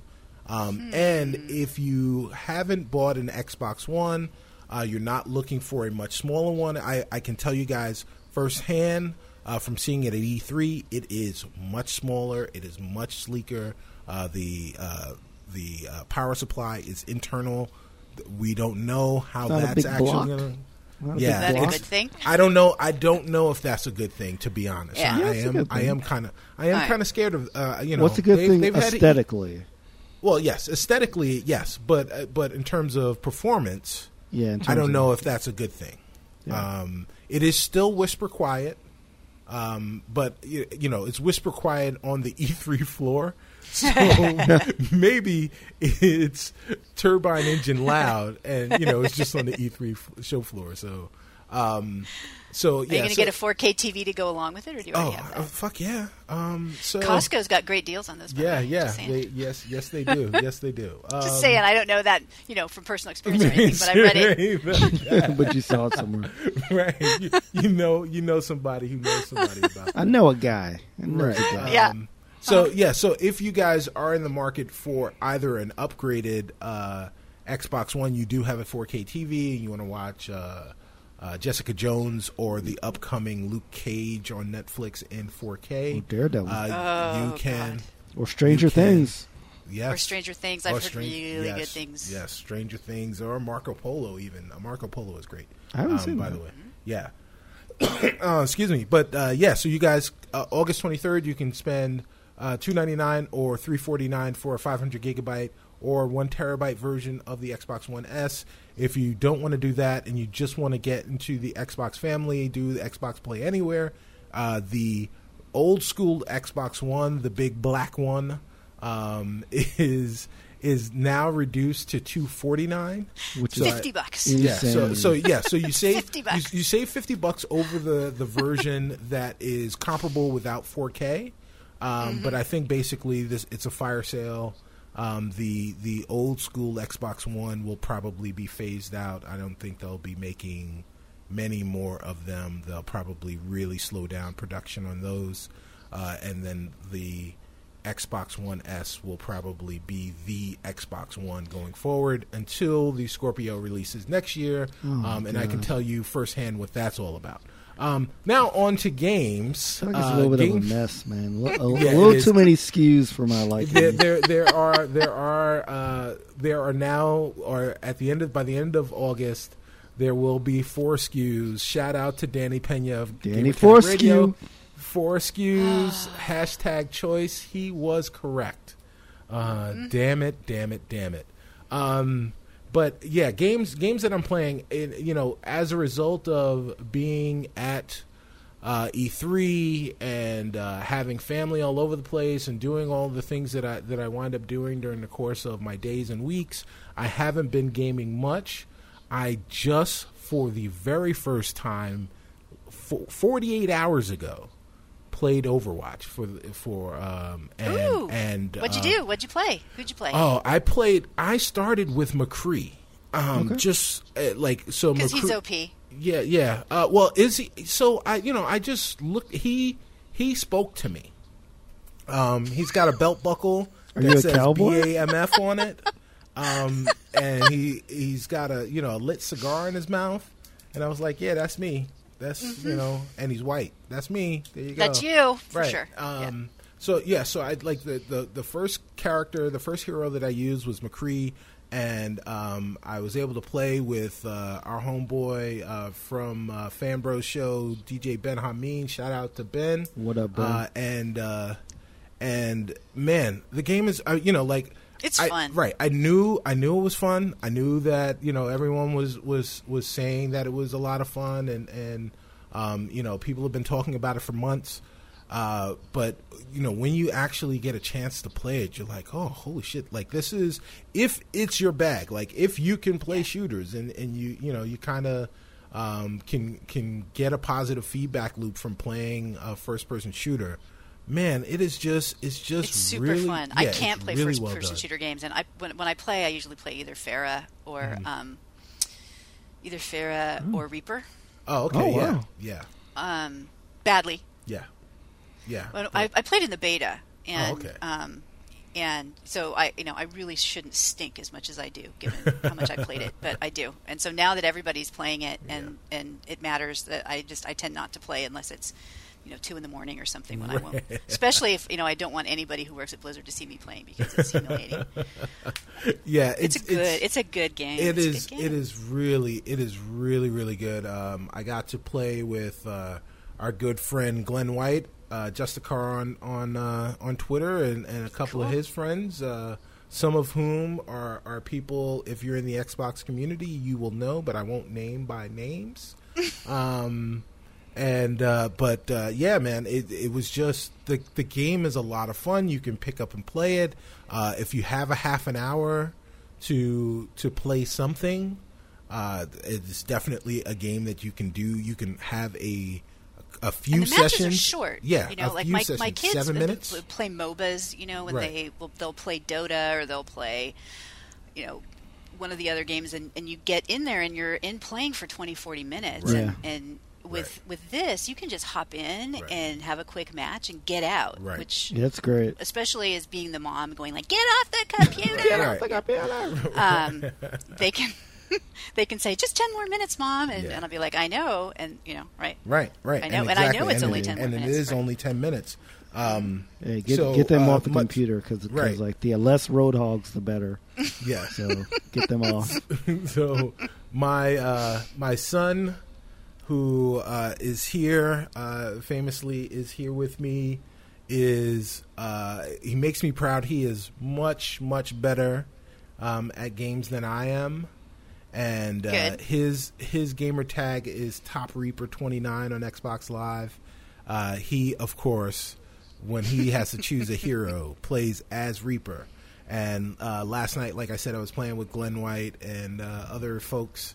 I played with them for like an hour, and then he was like, "Oh, can I get one match in?" Uh, and um, and uh, so I let them. I you know I asked them if it was okay. They said it was okay. I went to bed, and then uh, right before I jumped on, uh, right before I jumped onto this recording, I took a look to see uh, my stats because he played as me.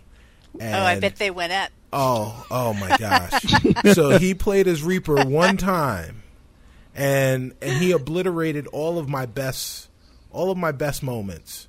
Um, so he's he's made me look. Now he's better. grounded. Right, right, exactly. um, yeah, your your punishment is you got to play as me all the time. Um, just let me stay on the microphone. Um, yeah, so so uh, Overwatch is fantastic. It is, um, as I was telling Reef earlier today. Uh, I've played a, a bunch of games. I've played a bunch of games that have made me feel um, things uh, and, and this year, but this is the game that's made me smile the most that I played this year. Yep. Uh, and and uh, and yeah, so I, I, I really look forward to uh, playing a lot more. Um, Blizzard, you guys have done it again, and uh, Yep. um, I also I also purchased uh, Inside, which I haven't played yet. Um, Oh, I've heard that's really good. Yes, exactly. And I also purchased We Happy Few, um, which is in preview right now for the Xbox One. You can get uh, you can PC download as it for free uh, for uh, and PC. You can download it for free, or you can purchase it uh, in the preview program for thirty bucks.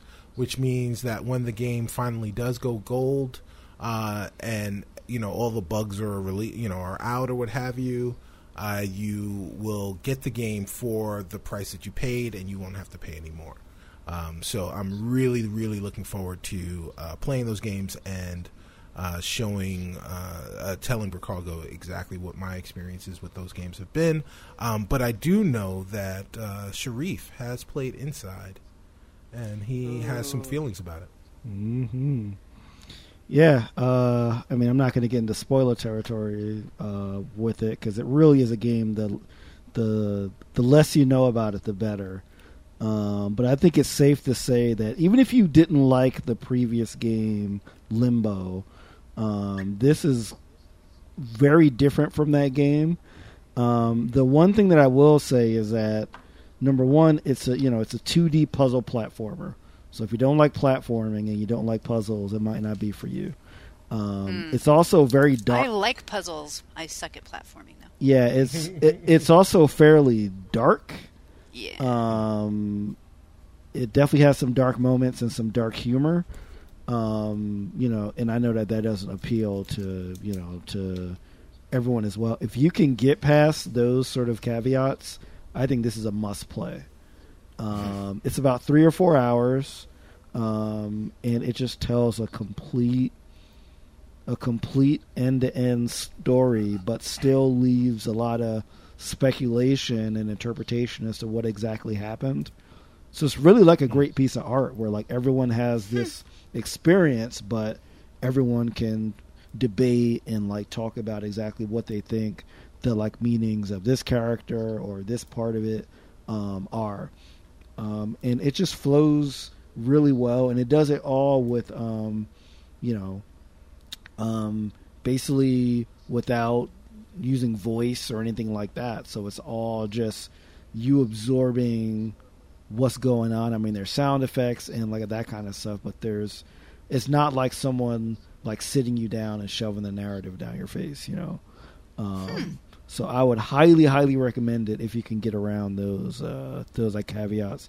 This is definitely on my uh, short list for game of the year for sure. Um, I think it'll be on a lot of people's short list.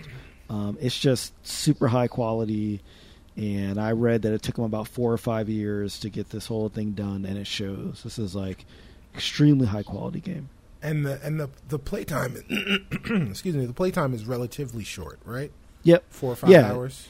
Yeah, it's it's about if if like you're like me and like you like to sort of look at different things and like really look for the secrets, it'll take you about four hours. Um, you could blast through it in probably two and a half if like you were just wanted to get to the end. Um, but you know, I, I but the, the like game is so beautiful and there's so many just greatly designed set pieces that uh, a lot of times I would just go around and just sort of marvel at the way that they sort of sort of like really laid down the uh, background and like everything. So just just a fantastic game. Um, oh man, I don't know. I may have to play it. yeah, yeah, it's it's incredible. Um, and the platforming, I mean, there is platform, but it's not like super difficult platforming. But the Yeah. but the puzzles can get pretty challenging. Um, So, like, I would say, you know, if you don't like platforming, I'd say maybe you'll like it. But if you don't like puzzles, you probably definitely won't because I actually like puzzles. because I I'm just I'm bad at platforming. Like my husband says on my on my gravestone, it will say she hated platforming and ugliness. I see he's already got it planned out. That's great. yeah, should I be worried? That Probably. is that is that is marriage in a nutshell. right um, yeah. So, um, in addition to Inside, um, just like Deb said, I've gone back to Witcher Three. Um, now, Witcher Three is a game that I did not finish when I originally played it because there were just too many other things out. But since I upgraded my video card so that I could run the Oculus Rift. Um, I decided to go back to The Witcher 3, and that game looks It's so gorgeous. so beautiful. Oh God, it's so like gorgeous. it is.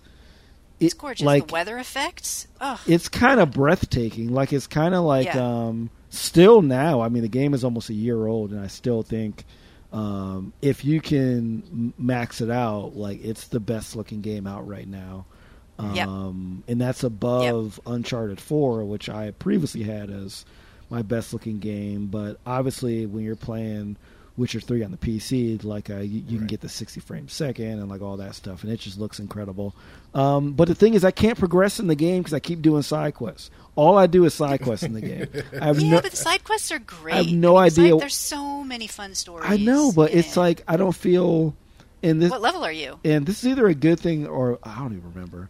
Um, but but but like I've uh, played it for about 15 hours, Yeah, and I I feel like I've barely progressed in the story, like yeah, barely. Um, yeah. But- and then there's DLC, and the DLC oh, is I, I awesome. haven't even thought about the freaking it's so DC. good. But It's so good. but um yeah, it's it's like one of those games where I'm having fun, so I don't care.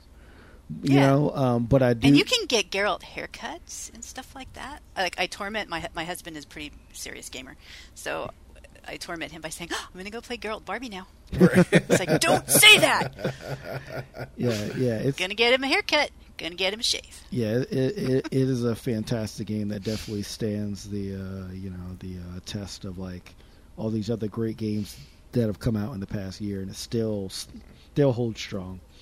Yeah, Um, the writing in it's pretty amazing. yeah, yeah, yeah. Just the dialogue options, like the intonations, like the voice acting itself, I think is like pretty Yeah. good. Even though Geralt is your typical kind of grizzled, like oh god, you, you know, like he kind of Yeah. has that character.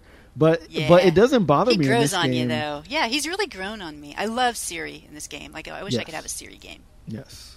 Yep. The Not The the, Apple Siri. phone Don't even say personal it. Don't. I knew you were gonna say it. Don't say I it. No, Caesar. No.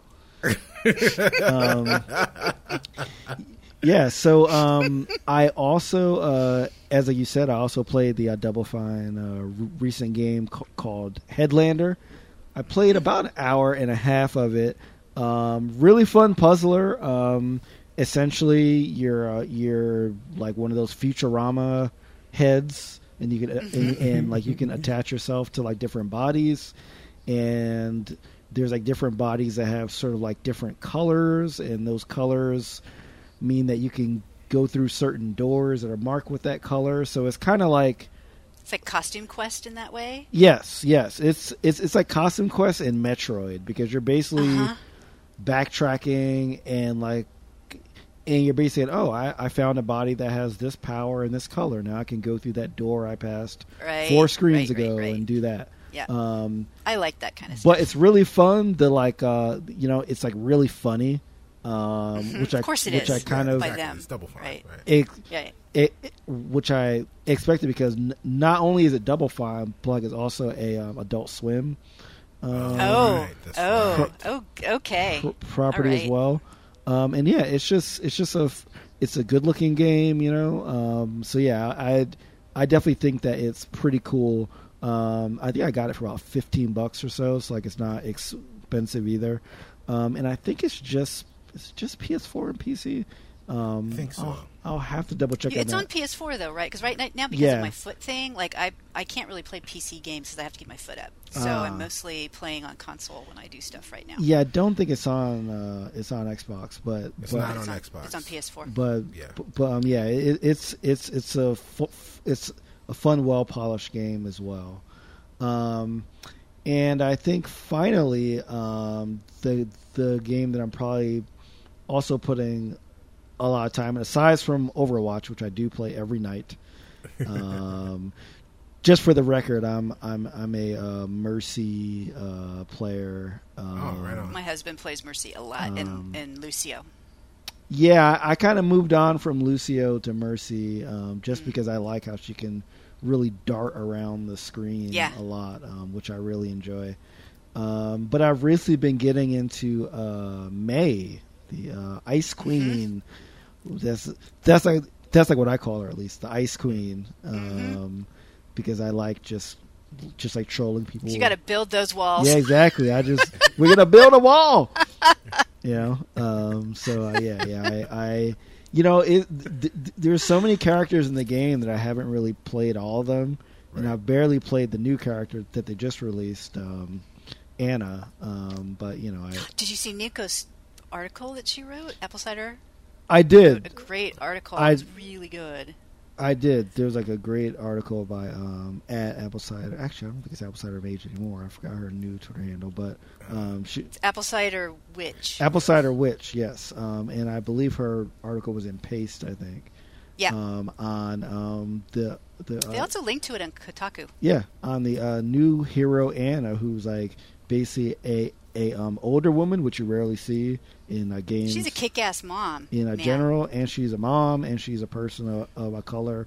Uh, Mhm. So yeah, she's like a you know she's a, a a character that you don't see a lot of in in uh, games.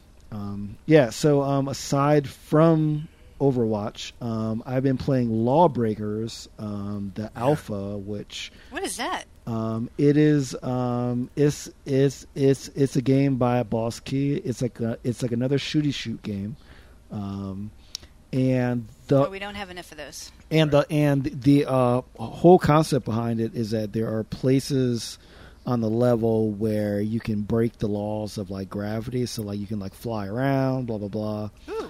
And there's like you know, and like it's like a standard team based um, game where like y- y- you know like uh, like uh, capture the flag type modes and like Mhm. and like that kind of stuff.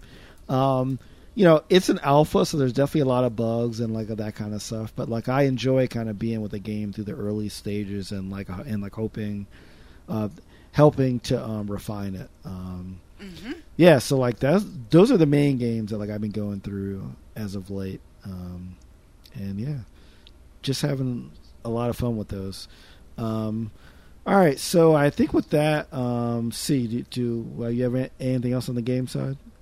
I don't have anything else on the game side, but I got plenty on the let's break it down side. Break it down. Lies, rumors, rumors, and lies. Yeah. Lies, rumors, rumors, lies. Lies and rumors, rumors, and lies. All right, so our first piece of breakdown news. Um, we're gonna, you know, we're gonna keep this rather short, but I'm gonna talk about things and make it long. Um, anyway, is is Yeah. uh, Famous last words. right? Short. Exactly.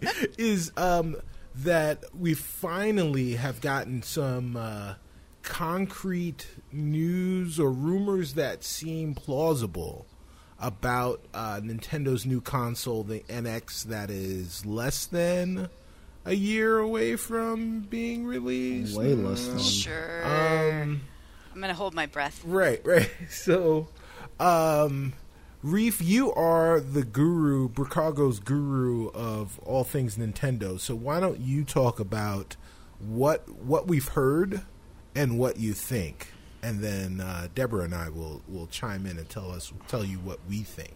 Sure. Uh, so this story was broken by Eurogamer, um, and they basically basically said that they've had a number of sources like Connect, um, basically confirmed to them that the Nintendo NX will be um, the uh, a, a hybrid system that is a portable and a home system all at once.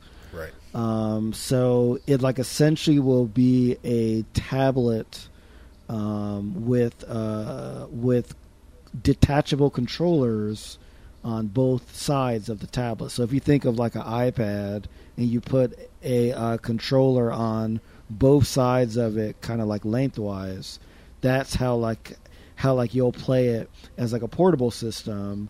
When you bring it home, you can detach those like those like controllers and then put that tablet onto a base station and then play it as like a home console with like the up res kind of resolution and increased kind of graphic power and uh, that kind of stuff. Um, so um, so there's a lot of things that like uh, r- r- roll out of this. One is that um, there's also a strong sp- speculation that this means that the system will use a cartridge media because you can't really have a disc if you're car- if you're carrying something around.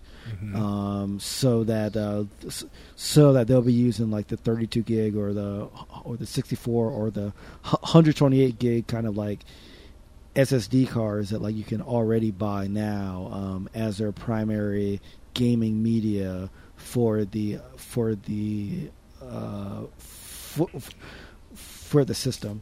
part of this speculation as well is that it is is is, is that it, is that they're using a mobile NVIDIA CPU for it, so like it won't be like on Android or like anything like like uh, that. So what you know, w- w- what that means is that you know, as, as expected, this is not going to be like a powerhouse, right? Like it's not going to be No. something that is going to probably blow people out as something beyond like the PS4 or the Xbox One. But I don't think people were expecting that to begin with. Um, but um, but but you know the uh, choice of like the processor kind of points to that. Um, and you know and uh, also in like a Nintendo's recent financial like results, they basically hinted that they're really looking toward a a um, strategy of value for your dollar. So it's definitely possible that they will try to launch this at a more price conscious level, uh, as they did with like the Wii, um, as opposed to the Wii U, which was you know at launch only fifty dollars cheaper, um, you know, than the uh, cheapest version of the uh, next console. So um, all this is pretty exciting to me because I think that choosing a hybrid approach is like good for them. Um, the Yep. the uh, 3ds has been a really strong um, competitor for a few years now, and the most important important thing with that is that Nintendo has always had strong third party support on on, on the 3ds Right. um, Yep. which they haven't had on their home consoles for about two or three kind of kind of ge- kind of generations at this point. So the hope is that if that can translate into strong third party support for games that like you can play mobile and like uh, and like home, then like uh, Nintendo could have you know s- start to solve its like problem of like having enough games between their larger sort of homegrown kind of releases. Um, so yeah, I'm I'm excited about it. Uh, Deb, what what do you think about uh, this news? Is this Well, I'm just you'd be interested in? envisioning if it's if it's got the the controllers on both sides. I'm thinking, okay, is, I, I was envis- envisioning myself like controlling a mech, right. Yeah, Right. right? You know, I'm like, okay, so are they going to come up with a game where I can I can control a mech? You know, so let me build my Gundam and let me get in there and shoot stuff because I would totally buy that. and I might share it with my children, but maybe. M- M- Mech Warrior. That's Mm-hmm. that's like your nickname, now. Yeah, Mech Warrior. right. Well, that's uh, you know, they they'd owe Microsoft a quarter for that. One. Uh, they, you know, but, Cool. uh, yeah, yeah, yeah, yeah. S- See, uh, Mario what- Mario what- Mech. Oh my God. Mario mech. They would do Who it. wouldn't buy Don't that? give them any. They would do it. I mean, like Mario has done every job in the universe so far, so he could definitely. Right. We need, Poke- Yeah, we need. Pokemon mechs. right. There you go. Yeah, they could do Pokemon mechs actually. Make my giant mech Yes. Pikachu. I'll Gundam, die I happy. choose you. Yeah. Um, be, before I answer and say uh, what what I think about this, I, I'm going to ask both of you uh, a question. Deb, I'll ask you first. You saying that, oh, you know, you thinking about a game uh, that would get you excited about this means that you're excited enough to um, rationally entertain actually purchasing a new Nintendo console. Is is that correct? Um, okay, I am the wrong person to ask because we own everything. Okay, all right. Okay, so uh, on it, like, this is my thing. Okay, I have a lot of debt for Right. my for my work, but I make a really good living at what I do. Sure. So that means we get to buy whatever consoles we want, and I get to buy Beyonce tickets, and that's the way it's going to be. Okay, you know so um, we will probably get it at some point may not maybe not immediately right. but um, yeah we like you know we like nintendo games in our house Okay, so all right. And Reef, um, you said that they believe, or at least the speculation is that it will be reasonably priced, like the Wii. What do you think in your head? Uh, reasonably priced means for consumers. Uh, I think reasonably priced for a system, kind of nowadays, like would be about I'd say two fifty I would say. Okay. Okay. Mm-hmm. You know, Okay. um, I think given the price at the 3DS kind of floated around for like a while, given the price that the Wii dropped at and that the Wii U dropped at, I think that if they're hinting at being less than the Wii U, um, and it'll probably be more than the Wii, I'd say I'd say 250. Okay. Yeah. It Okay. has to be less than the Wii U, Right. especially given their financials lately. Yeah. I just, yeah. yeah. Yeah, they, I, I- I definitely think that. Um, so, so I guess for me, it is exciting news because they're trying to do something that really hasn't been done in the in in the game space before. You know, mostly, uh, but but and, and you know, and a lot of people don't like, or a lot of people um, have derogatory things to say about Nintendo trying to reinvent I will the wheel. fight them. Reinvent the wheel them. every every time, and but but I you know let let them be avant garde. Let, them, do it. That's, let them that's be them. Let, let the box. Nintendo be Nintendo. Exactly. Is what I. Exactly. I, I will I will uh, second that second that comment. Um, but I will say that um, what happens. So uh, you know the diagram that we see is you know maybe a six or uh, six or eight inch tablet uh, that is held in landscape mode and it has a kickstand and the two controllers one you know the left side having an analog stick uh, with a d-pad the right side having an analog stick with the uh, buttons um, and those kind of detach off of the off of, off of the tablet um, what happens when you lose those you know i mean it's going to happen it's inevitable that those Or you that- step on them and right break them. right or you step on them Not and that, break them not that I know anything about that. Right, exactly. And and Reef famously had issues with his Wii U pad, uh, and they were initially talking about how he had to return the entire console. There are no horrible.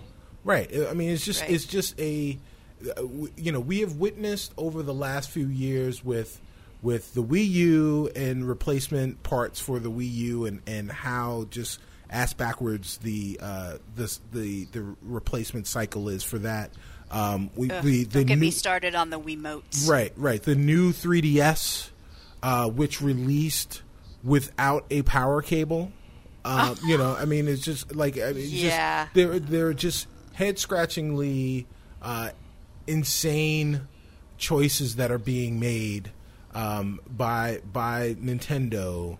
So it leads me to believe that there hasn't they haven't developed a strategy. If this is this this is the direction that they're going, they haven't developed a strategy for replacing these parts that are just destined to be either lost or destroyed. Um, so th- that's that's part one. Um, part two is for uh, mark the time, guys. Here we go. We've got a hashtag stubnostication. Ooh. Um, it is coming right. now for the Nintendo NX, and I am going to say. So you you you said that they are going to. It, it sounds like they are going to go to cartridges or some type of physical media. Yeah. I believe that the port that that you'll see on the NX will be a port for uh, backwards compatibility for 3DS, 2DS, uh, and new 3DS games. That and, would be too smart. and then and then the media going forward for the NX will be downloaded. Uh, there will be no Where are they physical. going to store it? yeah, uh, Yeah, in the cloud. Um, you know, I mean, you. Can, I mean, the Yeah, thing is big enough that there could be an SSD. Um, Yeah, it- it- it drive w- in there that that it- would be large enough to store things. But you're okay. right. yeah. It it it will, it will definitely have space for downloads, but I don't think any console is ready for all downloads yet. Just because, I you, mean, I guess the even these two the cloud maybe. No, even but- yeah, even even these two terabyte things. Like if you have a system that's partially meant to be on the go, I think that that kind of makes the all download stuff hard to do. yeah. Like you kind of have to have it on you at all times. Um, Yeah.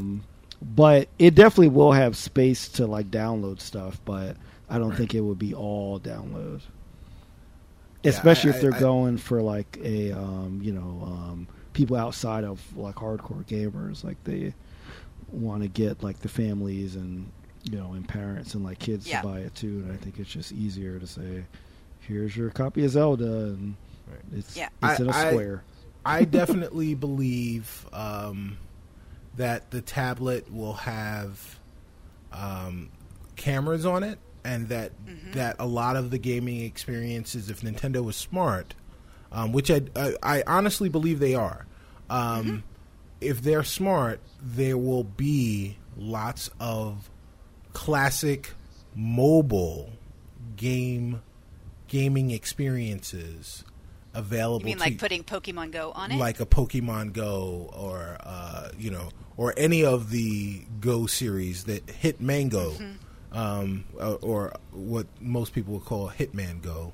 Um, Yeah. But but it's the Hitman but, Go. but but but, Um, no, but it's Hitmango. Yeah, but um, you know, but but those types of uh, experiences that you can have, where you can have a a fulfilling experience in five, seven, ten minutes, um, and those I think you you will see a a larger uh, proli- uh, proliferation of those types of games uh, on this console, and then you'll be able to play those games as well as the classic Nintendo uh, tentpole franchises, the Mario's, the the you know the Zeldas, the um, you know, yeah, right, gotta- right, right, be able to play exactly. You know the. Metroids.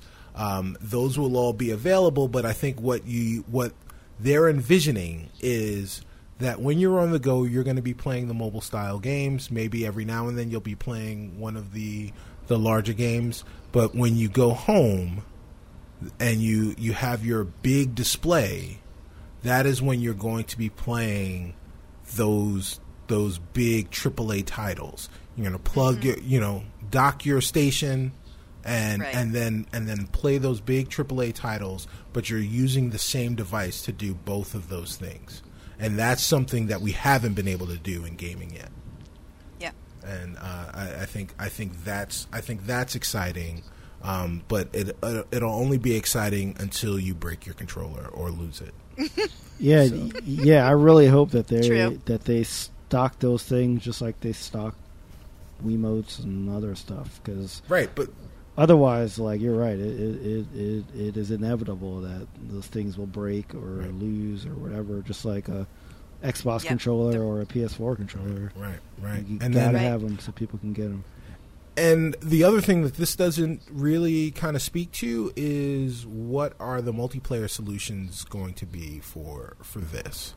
Um, you know, obviously the Wii U was terrible when it came to Yeah. how how you um, invite and and uh, encourage other game players to play along with you, play along with Yeah. you on Oh, your that's console. I didn't think it was terrible, but Well, all right. Well, Yes. it it, it I thought the less Wii than was ideal. terrible at it. I th- I think it was, Yeah. le- but but everyone had the same input. Like you know, the Wii U was on the, on the Wii. but not. Yeah. Uh, y- you know, they Just, they don't Right, have like the suboptimal, there you global like they have a friends list, but well, whatever. We don't, we don't have to get into the details. Uh, no, no, no. I'm not even But, talking. yeah. I'm not even talking about. I'm not even talking about online multiplayer. I'm talking about local multiplayer. Like- and this is, you yeah. know, this is Like couch uh, co-op yeah, co- stuff. couch co-op stuff. And it's, you know, I think this Oh, is I- a, this is an area that Nintendo will still, they will still try and and uh, uh, court people to play together in the living room. Um, Yeah. But Which I think is great. Like, right, I exactly, love doing that. right, Like my kids love doing that. right. So But yeah, but it's you know who's gonna fight for the gamepad? Who's gonna fight for the you know like like the Wii U controller Right. display thingy thing thing? Um, Yep. And who's gonna be left with waggling with the Wiimote? Right. Um, Uh, uh. You know, so so uh, what is what's their solution going to be for uh, multiplayer local multiplayer gaming uh, when it when it comes to this really really niche and specialized controller that they're going to be Well, potentially if they developing have for the Bluetooth, internet. I mean, if they put Bluetooth on it Right. and make it so you can use pro controllers with it, Yeah, they Right. they you know, they've got to have a plan. That, that probably that that would probably wouldn't be that. Yeah, hard. th- yeah. That's the thing about it is they have all these controllers already. They would just have to repurpose Yeah. them, but they need a plan to Right. do it. Right. Right. Uh, I, I will say, uh, Reggie Fils-Aimé, um, come to Chicago and explain your solutions. No, you don't do podcasts. I'm gonna let you finish, but the Spawn on Me podcast is the greatest podcast of all times. So, uh, come come come check us out in Chicago. Um, so uh, I would I would encourage everyone to come and check us out in Chicago uh, next week uh, because we have run long and uh, we've our New Year's resolution and was we're to all ready to pass out. Right, exactly. Our New Year's resolution was to to do a better job of respecting your time. Um, but when you know, it's it's difficult to do when um, when I'm running the show one and and we're having so much fun. Um, so I, I will say, um, Doctor Deborah Budding. You know, our interactions on Twitter have always have always brought me joy. Um, when when I am feeling down, you have been there to uh, give give us a uh, you know a digital hug. Yep. Um, Mhm. When Always. when when um, I wanted to laugh, um, you were there with a, with a joke or, or something wry or and or sarcastic um, to to make Never, that not happen. me. and um, you know when when we wanted to commiserate, you were right there. Um, and and uh, I mean it's, it's It sounds it's- like you're singing like a R&B song. right right Whenever you call me, I'll be there. Whenever Um, you you remind need me of my tweets. Um, Shout out to the spinners. Right right. Well, well, actually, you know, I have to say, you know, don't don't ugly cry or anything. Right. But um, you know, my sister was killed last summer, Right. Oh, um, yeah. and uh, we just had the the anniversary, and um, listening to the show was really therapeutic for me. It gave me a chance to think about other stuff. Oh wow. It's true. It's true. Thank you. Thank you. Um, so, um, so thank you for being there for me during that time because it was really, it was rough. It was a rough time. Yeah. Well. Wow. Thank, um, thank, thank you for sharing that. Wow. yeah. Yeah. Um, You know. So and and uh, thank you for sharing yourself for um, for this time here in Chicago and and allowing people to um, discover uh, just the great work that you're doing, uh, the inroads that you're making. Um, and and uh, allowing allowing Chicago to see that uh, not all white folks are bad. Like Oh, Austin Walker right. said, "Don't get it twisted." Right. And I was so relieved when he said that. He's like, like, oh, thank God. Oh, Austin's great. We love you, Austin. yeah. Oh man. Uh, yeah. Um, so so uh, Deborah, again, thank you so much for for being here. Obviously, uh, you know you are at home here, so whenever you want to stop back by, just come on through. You don't, you know. Oh, you shouldn't say that to me because you know I'll be pounding on your Hey, door. well, you know, I mean, Anytime. listen, you can. The key, the key is under the mat just for you. So, um, when when if people want to, um, they want to they want to listen to your great podcast. Uh, you need to tell them where that where that is. Uh, they want to um, find out where uh, they can see or hear uh, or read their your wry sarcastic humor. Um, let them know where they can do that. And um, do you Yeah. have some published work? I, I do actually have Yes. you are Okay. I'm smack you. Um, I have, I have, I have published work, but it's super dry. In fact, my when it was published, I I used to work in magazine publishing. I was the garden editor at Home Magazine, and I left with you know we had a readership of a million people, and I left it to go to graduate school. And my father was like, "What is the matter with you?" Um, and so when I pu- there's a book that I co-authored called Subcortical Structures and Cognition, and, love and my book. father my father that. looked at me and he said, "So, is this being marketed as a sleep remedy?" Y- y- you know, now that was actually going to be the title of our podcast. It was between yes, that and. Spawn on me, Right. Right. and we decided Yeah. on this. Yeah, so I don't, you know, I have published a few things. I co-authored uh, something uh, for the White Paper Press, which is um, a Montessori-based um, publication group with Laura Flores Shaw, who's guested on our podcast a few times. Uh, the podcast is uh, Neurocurious. So um, feel free to come give us a listen at, at some point. And I'm on Twitter uh, is at Nebula63. I am not on Facebook because it is the devil. Okay. Is is, is there a website for the podcast? Yeah, it's www. dot Um, I, oh my god, I think it's neuro. Yeah, it's neurocurious.org, All right. not dot .com, dot .org. And if you look to my, uh, if you look at my uh, Twitter page, there should be a link to it there, Cool. unless it's broken. Nice. It could be. Uh, well, uh, you know, if it is broken, guys, uh, let let Deborah know so that Yeah. uh, she can she can get that fixed. Um, normally, this is my job, but today my job is to say, "Hey, Reef, can you uh, give us the social media business?"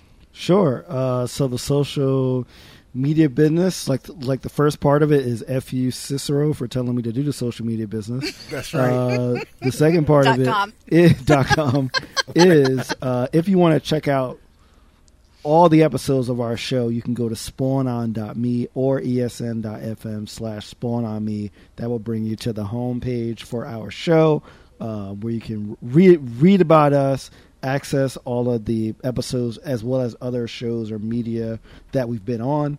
Um, if you want to check us out on Twitter, you can go to twitter.com slash spawn on me. Um, if you want to check us out on Facebook, you go to facebook.com slash spawn on me. Um, and you can also find our podcast, of course, on on iTunes, on Google Play, on NPR One, um, and you know all those other wonderful places that you get podcasts, except for Stitcher. Um, and if if if, if you want to send us a uh, email, also check us out at spawnonmepodcast at gmail.com if you want to send us um, a, a message just to tell us how lovely we are um, and how whack And you really should. and how whack Cicero is Really as should well. tell them. Um, Yeah, th- yeah. th- those are But, I mean- always always accepted. Right. Yes. It is all all all the hate is accepted, even the stuff that uh, falsely claims my Yep. whackness. But Yeah, and okay. and yep, and also if you want to follow us individually on uh, Twitter, you can follow me at Shareef Jackson. You can follow Cicero at Stubby Stan, and you can and you can follow Kahlief at Kajakins. And once again, Kahlief is on the job market. So if you have any community com- community management roles um, or uh, podcast production or video production roles out there, especially in the Portland area, um, definitely hit him up at Kajakins on Twitter. So yes. Hire Sure. that man. Yes. Hire that man. Hi, hashtag hire Ka. Yep. Um, so uh, yeah, that I mean, that's everything right there. Um, yep. There's really nothing more to say Ex- in the world at except- this point. um, that's everything. Uh, Deborah, you are everything. Um, we we uh, You gonna play us out with some trouble fun? Right, right, exactly. um, we we are honored to know you and uh, privileged to have you amongst our ranks. Um, and and you know, from the bottom of my heart, I want to thank you for everything that you've done, and and, and I love you so much. So Oh, love you guys too. yeah. You know I'm ride or die for Chicago. right Oh, on, thank right you. on.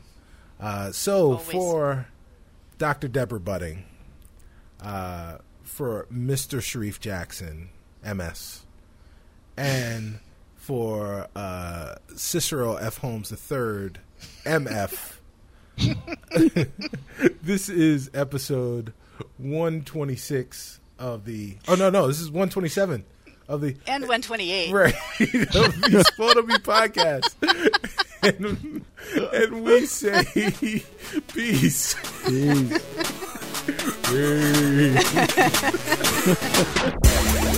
Peace.